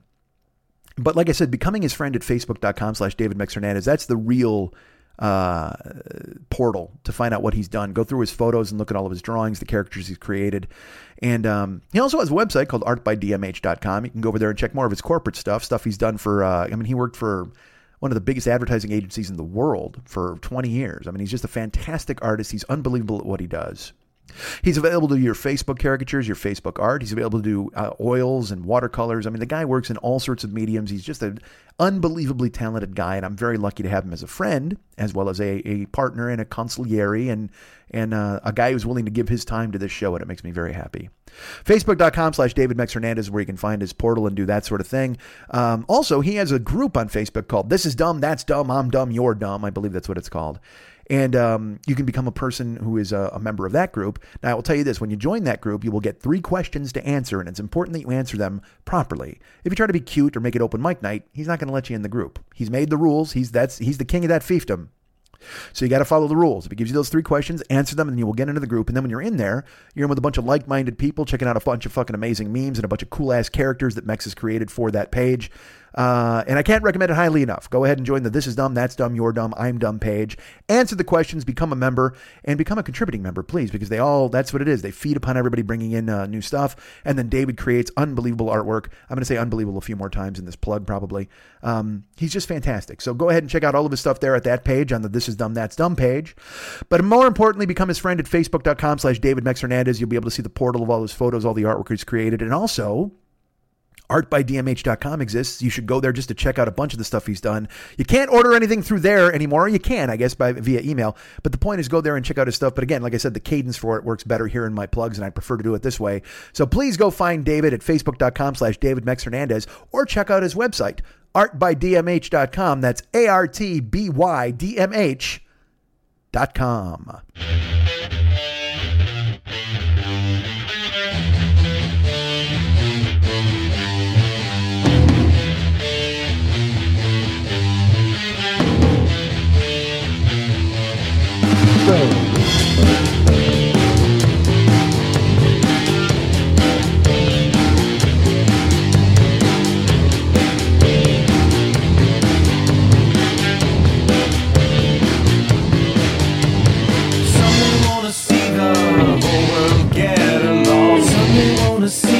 it all go right.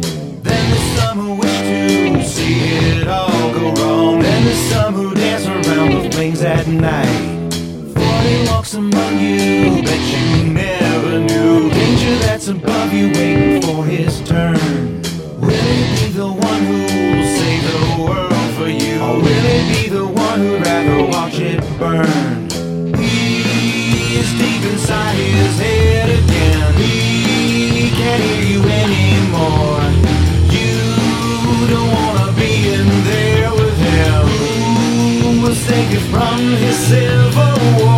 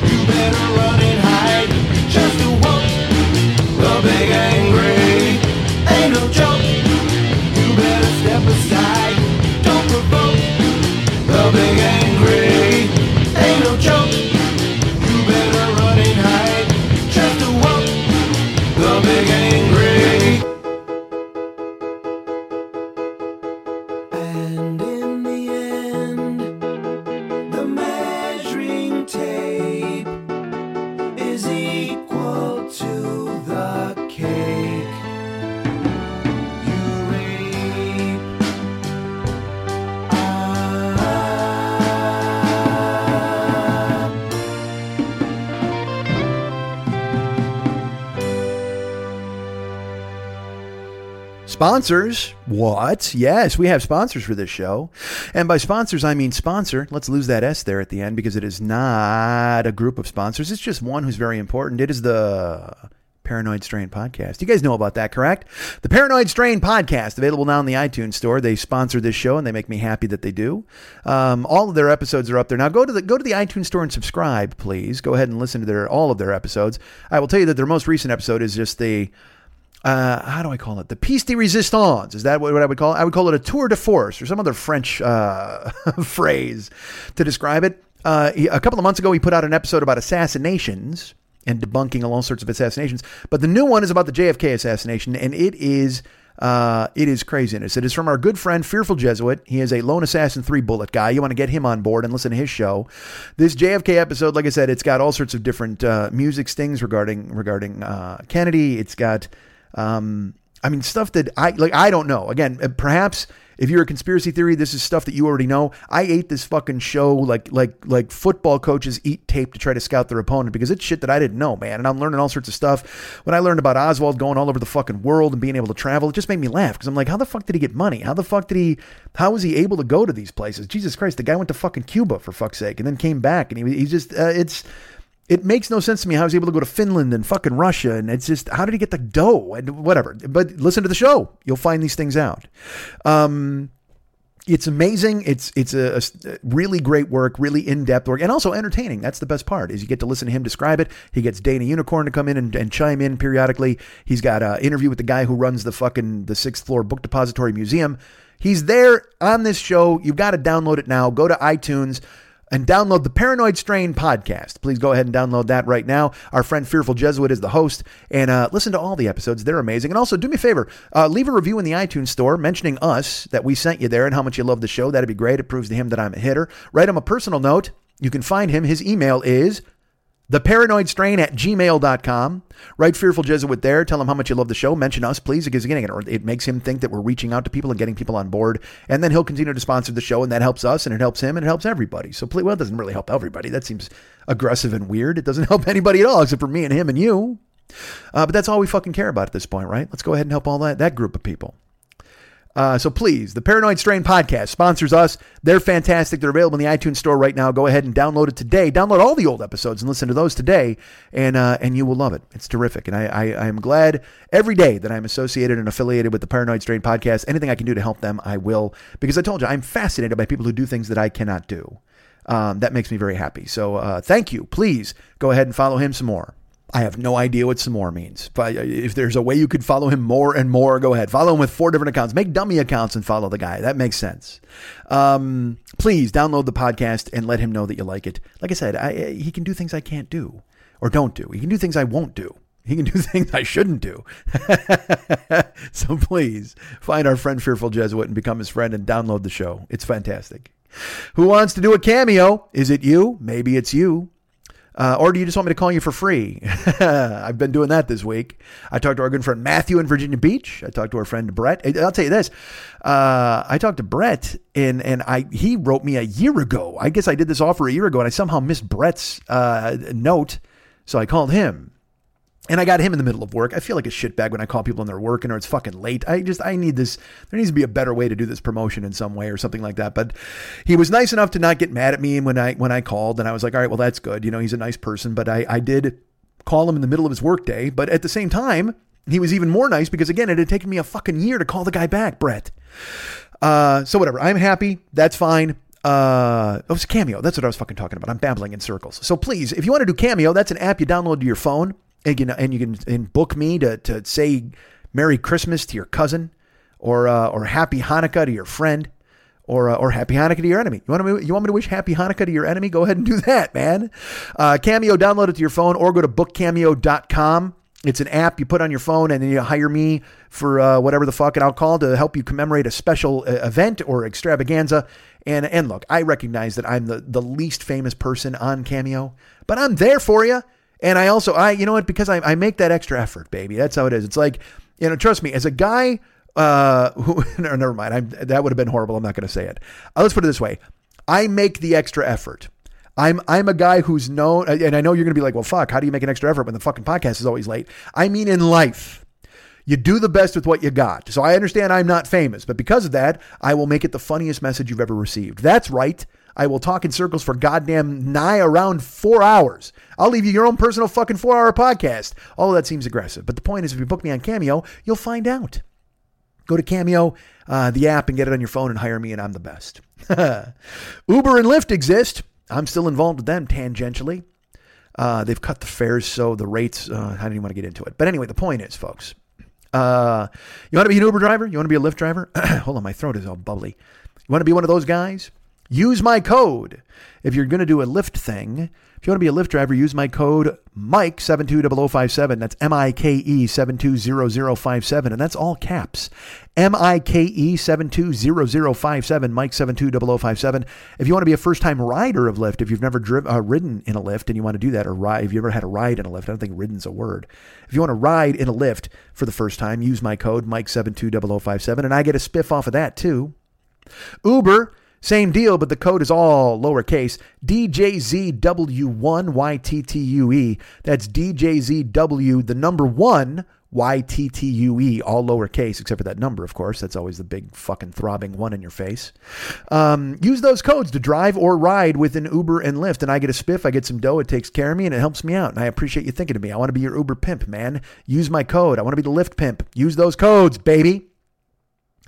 Uh, you know, if you go to MikeSchmidtComedy.com, we've got the Amazon link at the merchandise page. Go to MikeSchmidtComedy.com, click on the merchandise page. And uh, when you get through to that, you will find the Amazon link there on the Joe Business page. Click on it.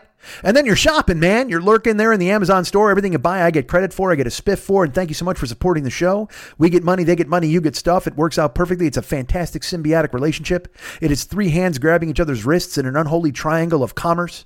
Please do that at Amazon.com or you know MikeSchmidtComedy.com. Go to the merchandise page, click on the Amazon link, and now anything you buy, I will get credit for. And again, like I said, it costs you nothing, man. It costs you zero dollars, and you're already an Amazon Prime person. So you're paying for the privilege. I know you're shopping at Amazon every goddamn day. So why not use my link? It helps the show in ways I can't even express. Uh, that's a lie. It, it, gives me money. That's I've expressed it all. That's all you need to know. It supports the show with cash. So uh, so please do that. Go to MikeSchmidtComedy.com, go to the merchandise page, which, as you all know, is the Joe Business page. Click on the Amazon link, and then, hey, you're shopping. And we're getting credit, and you're getting stuff. We get money, they get money, you get stuff. It is a perfect relationship, and I thank you for thinking of me and making it happen that way. And if you're an Amazon Prime person, let's mention this. Uh, I'm on Twitch at twitch.tv slash the 40 year old boy. You know this. I mean, some of you people are here from Twitch, for fuck's sake, and I've, I've dedicated a show to you at this point. Um, but you can come to Amazon. If you're Amazon Prime, you can be a Twitch Prime subscriber, and that also costs you nothing and gets me five bucks. And it lets Amazon and Twitch think that I've got a fan base that cares. And you do, and we do, and we all do. So what you want to do is become a Twitch. Uh, go to twitch.tv slash the 40 year old boy. I stream eh, five times a week, uh, sometimes six times a week. Uh, sometimes four times a week. I, I'm trying to get a schedule and work it out, and I will start streaming other games. I'm. It's all a work in progress, and I've I've backslid a little bit to where it's I'm I'm playing certain games for too long, and I need to jazz it up. I need to have a schedule. I need to really make it work, uh, so people want to come. I mean, I have a bunch of regulars who come, and those are people who are nice. And I got new people here, of course, as I've mentioned. Anthony, did I mention you? I think I mentioned Anthony. I mentioned Julie. Um, I mentioned Bridget, and uh, these are you know these are I I just don't want to. They didn't say I could say their names, so I'm kind of being tiptoeing around it a little bit there. Um, but people who do follow me on Twitch are finding the podcast and finding my other pages and things like that. So if you are an Amazon Prime customer, even if you don't do a Twitch thing, you know what, and you like this show and you want to support it, it costs you nothing, man, to do a Twitch Prime subscription for me, and uh, and it gets me five bucks. So thank you, and you got to renew that every month, and you don't have to do that if you do it once, even and I get five bucks. You're super nice, and thank you, and I appreciate it. Subscribe to the show on Twitch, follow the show on Twitch. It lets Twitch know that I have subscribers and followers, and we're an affiliate now. We're trying to work our way up to partner. That's going to take that's a long mountain to climb, a big mountain to climb, but we're going to do it. I think we're going to make it. Once we get to partner, then then then it becomes my job, and I'm very happy, and I can do it a lot more. And and uh, so please, if you can support that, that'd be great. Support Twitch, support me on Twitch, support everything there is to uh, support about Twitch. That'd be great. And uh, Twitch.com, nope, twitch.tv slash the 40 year old boy and, uh, and find my stream. You can watch my old streams, you can watch clips. And uh, so the clips will be on YouTube eventually. Oh, such grandiose plans for a man who does nothing, who's putting out a podcast late, but that's fine. You're all very nice and very kind, and it's gonna, we're uh, whatever. Shut up. Thank you for listening, and, and it's gonna be happening. So please become an Amazon uh, Twitch Prime subscriber. I would appreciate that very much, and also follow the Twitch channel. It makes me happy. Uh, we got the YouTube channel as well. On the YouTube channel, uh, there's all the you know there's going to be some Twitch clips up there, but all the old podcasts are up there. That's the thing. The as I mentioned, I was going to use an older episode earlier today, and then we wound up talking about salads and burgers and uh, nonsense. But again, that's the Mike experience. He thinks he's going to be like uh, I'm going to just like yeah we'll do this, and then all of a sudden we do a whole fucking show.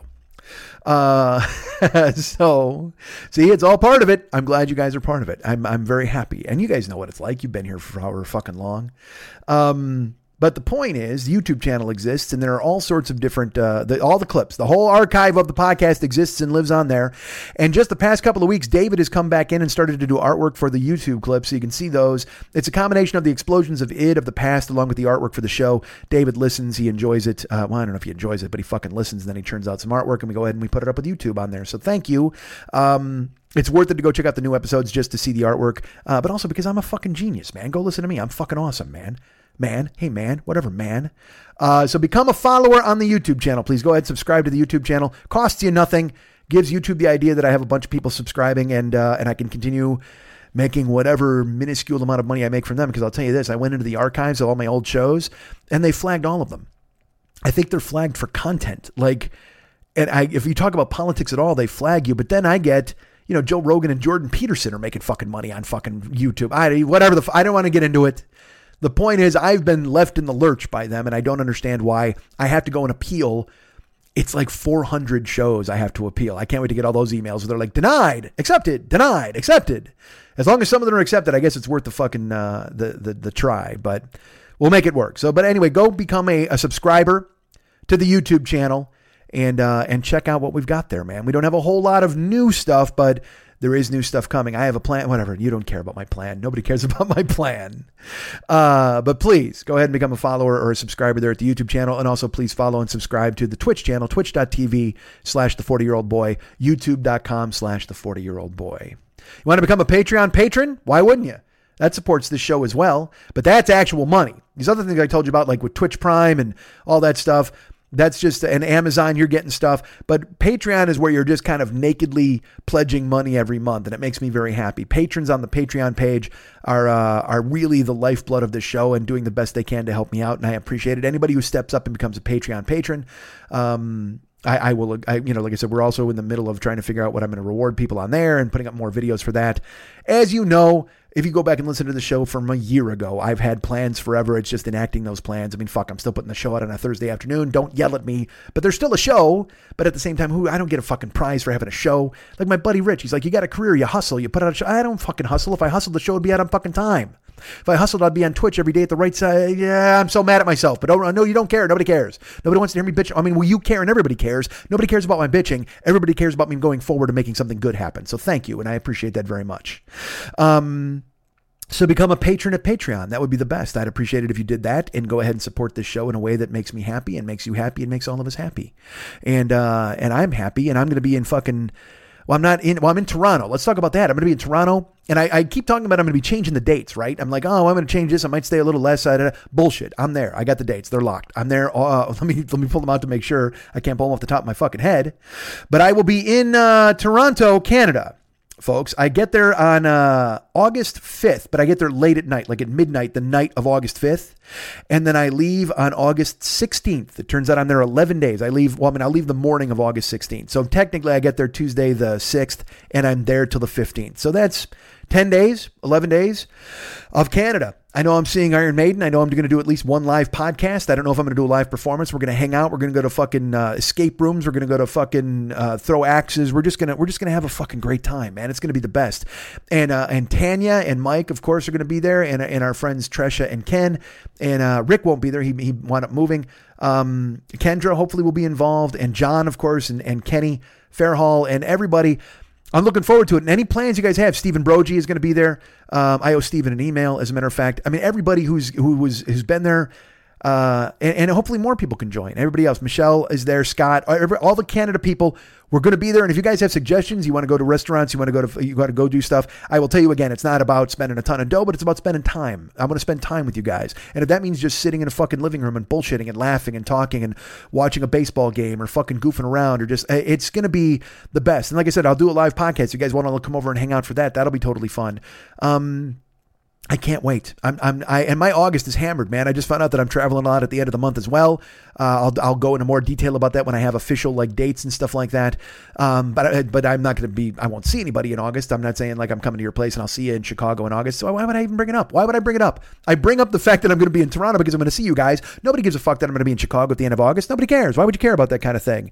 Uh, but you should care, certainly. Go ahead and bring that to yourself and care about things because every, you care and everybody cares. Everybody cares about me. Everybody cares about me bitching. Everybody cares about me talking. Everybody cares about salads. Everybody cares about peanuts. Everybody cares about the show. Everybody cares about me and the show. Everybody cares about me doing the show. Everybody cares about the show being on time. Uh, let's not say that. Nobody cares about the show being on time, right? Because make me feel good about myself and think about the fact that nobody cares about the show being on time because then I can go ahead and excuse myself. But you know what? Quit giving yourself fucking trapdoors. Quit giving yourself reasons to fail, God damn it. Grab yourself by the bootstraps. First of all, hold on. Go to the store, buy some boots. And now when you're walking around in those boots, go buy some straps. Attach those straps to those boots, and then grab yourself by the bootstraps and pull yourself up and start putting the fucking show out on time because people count on you,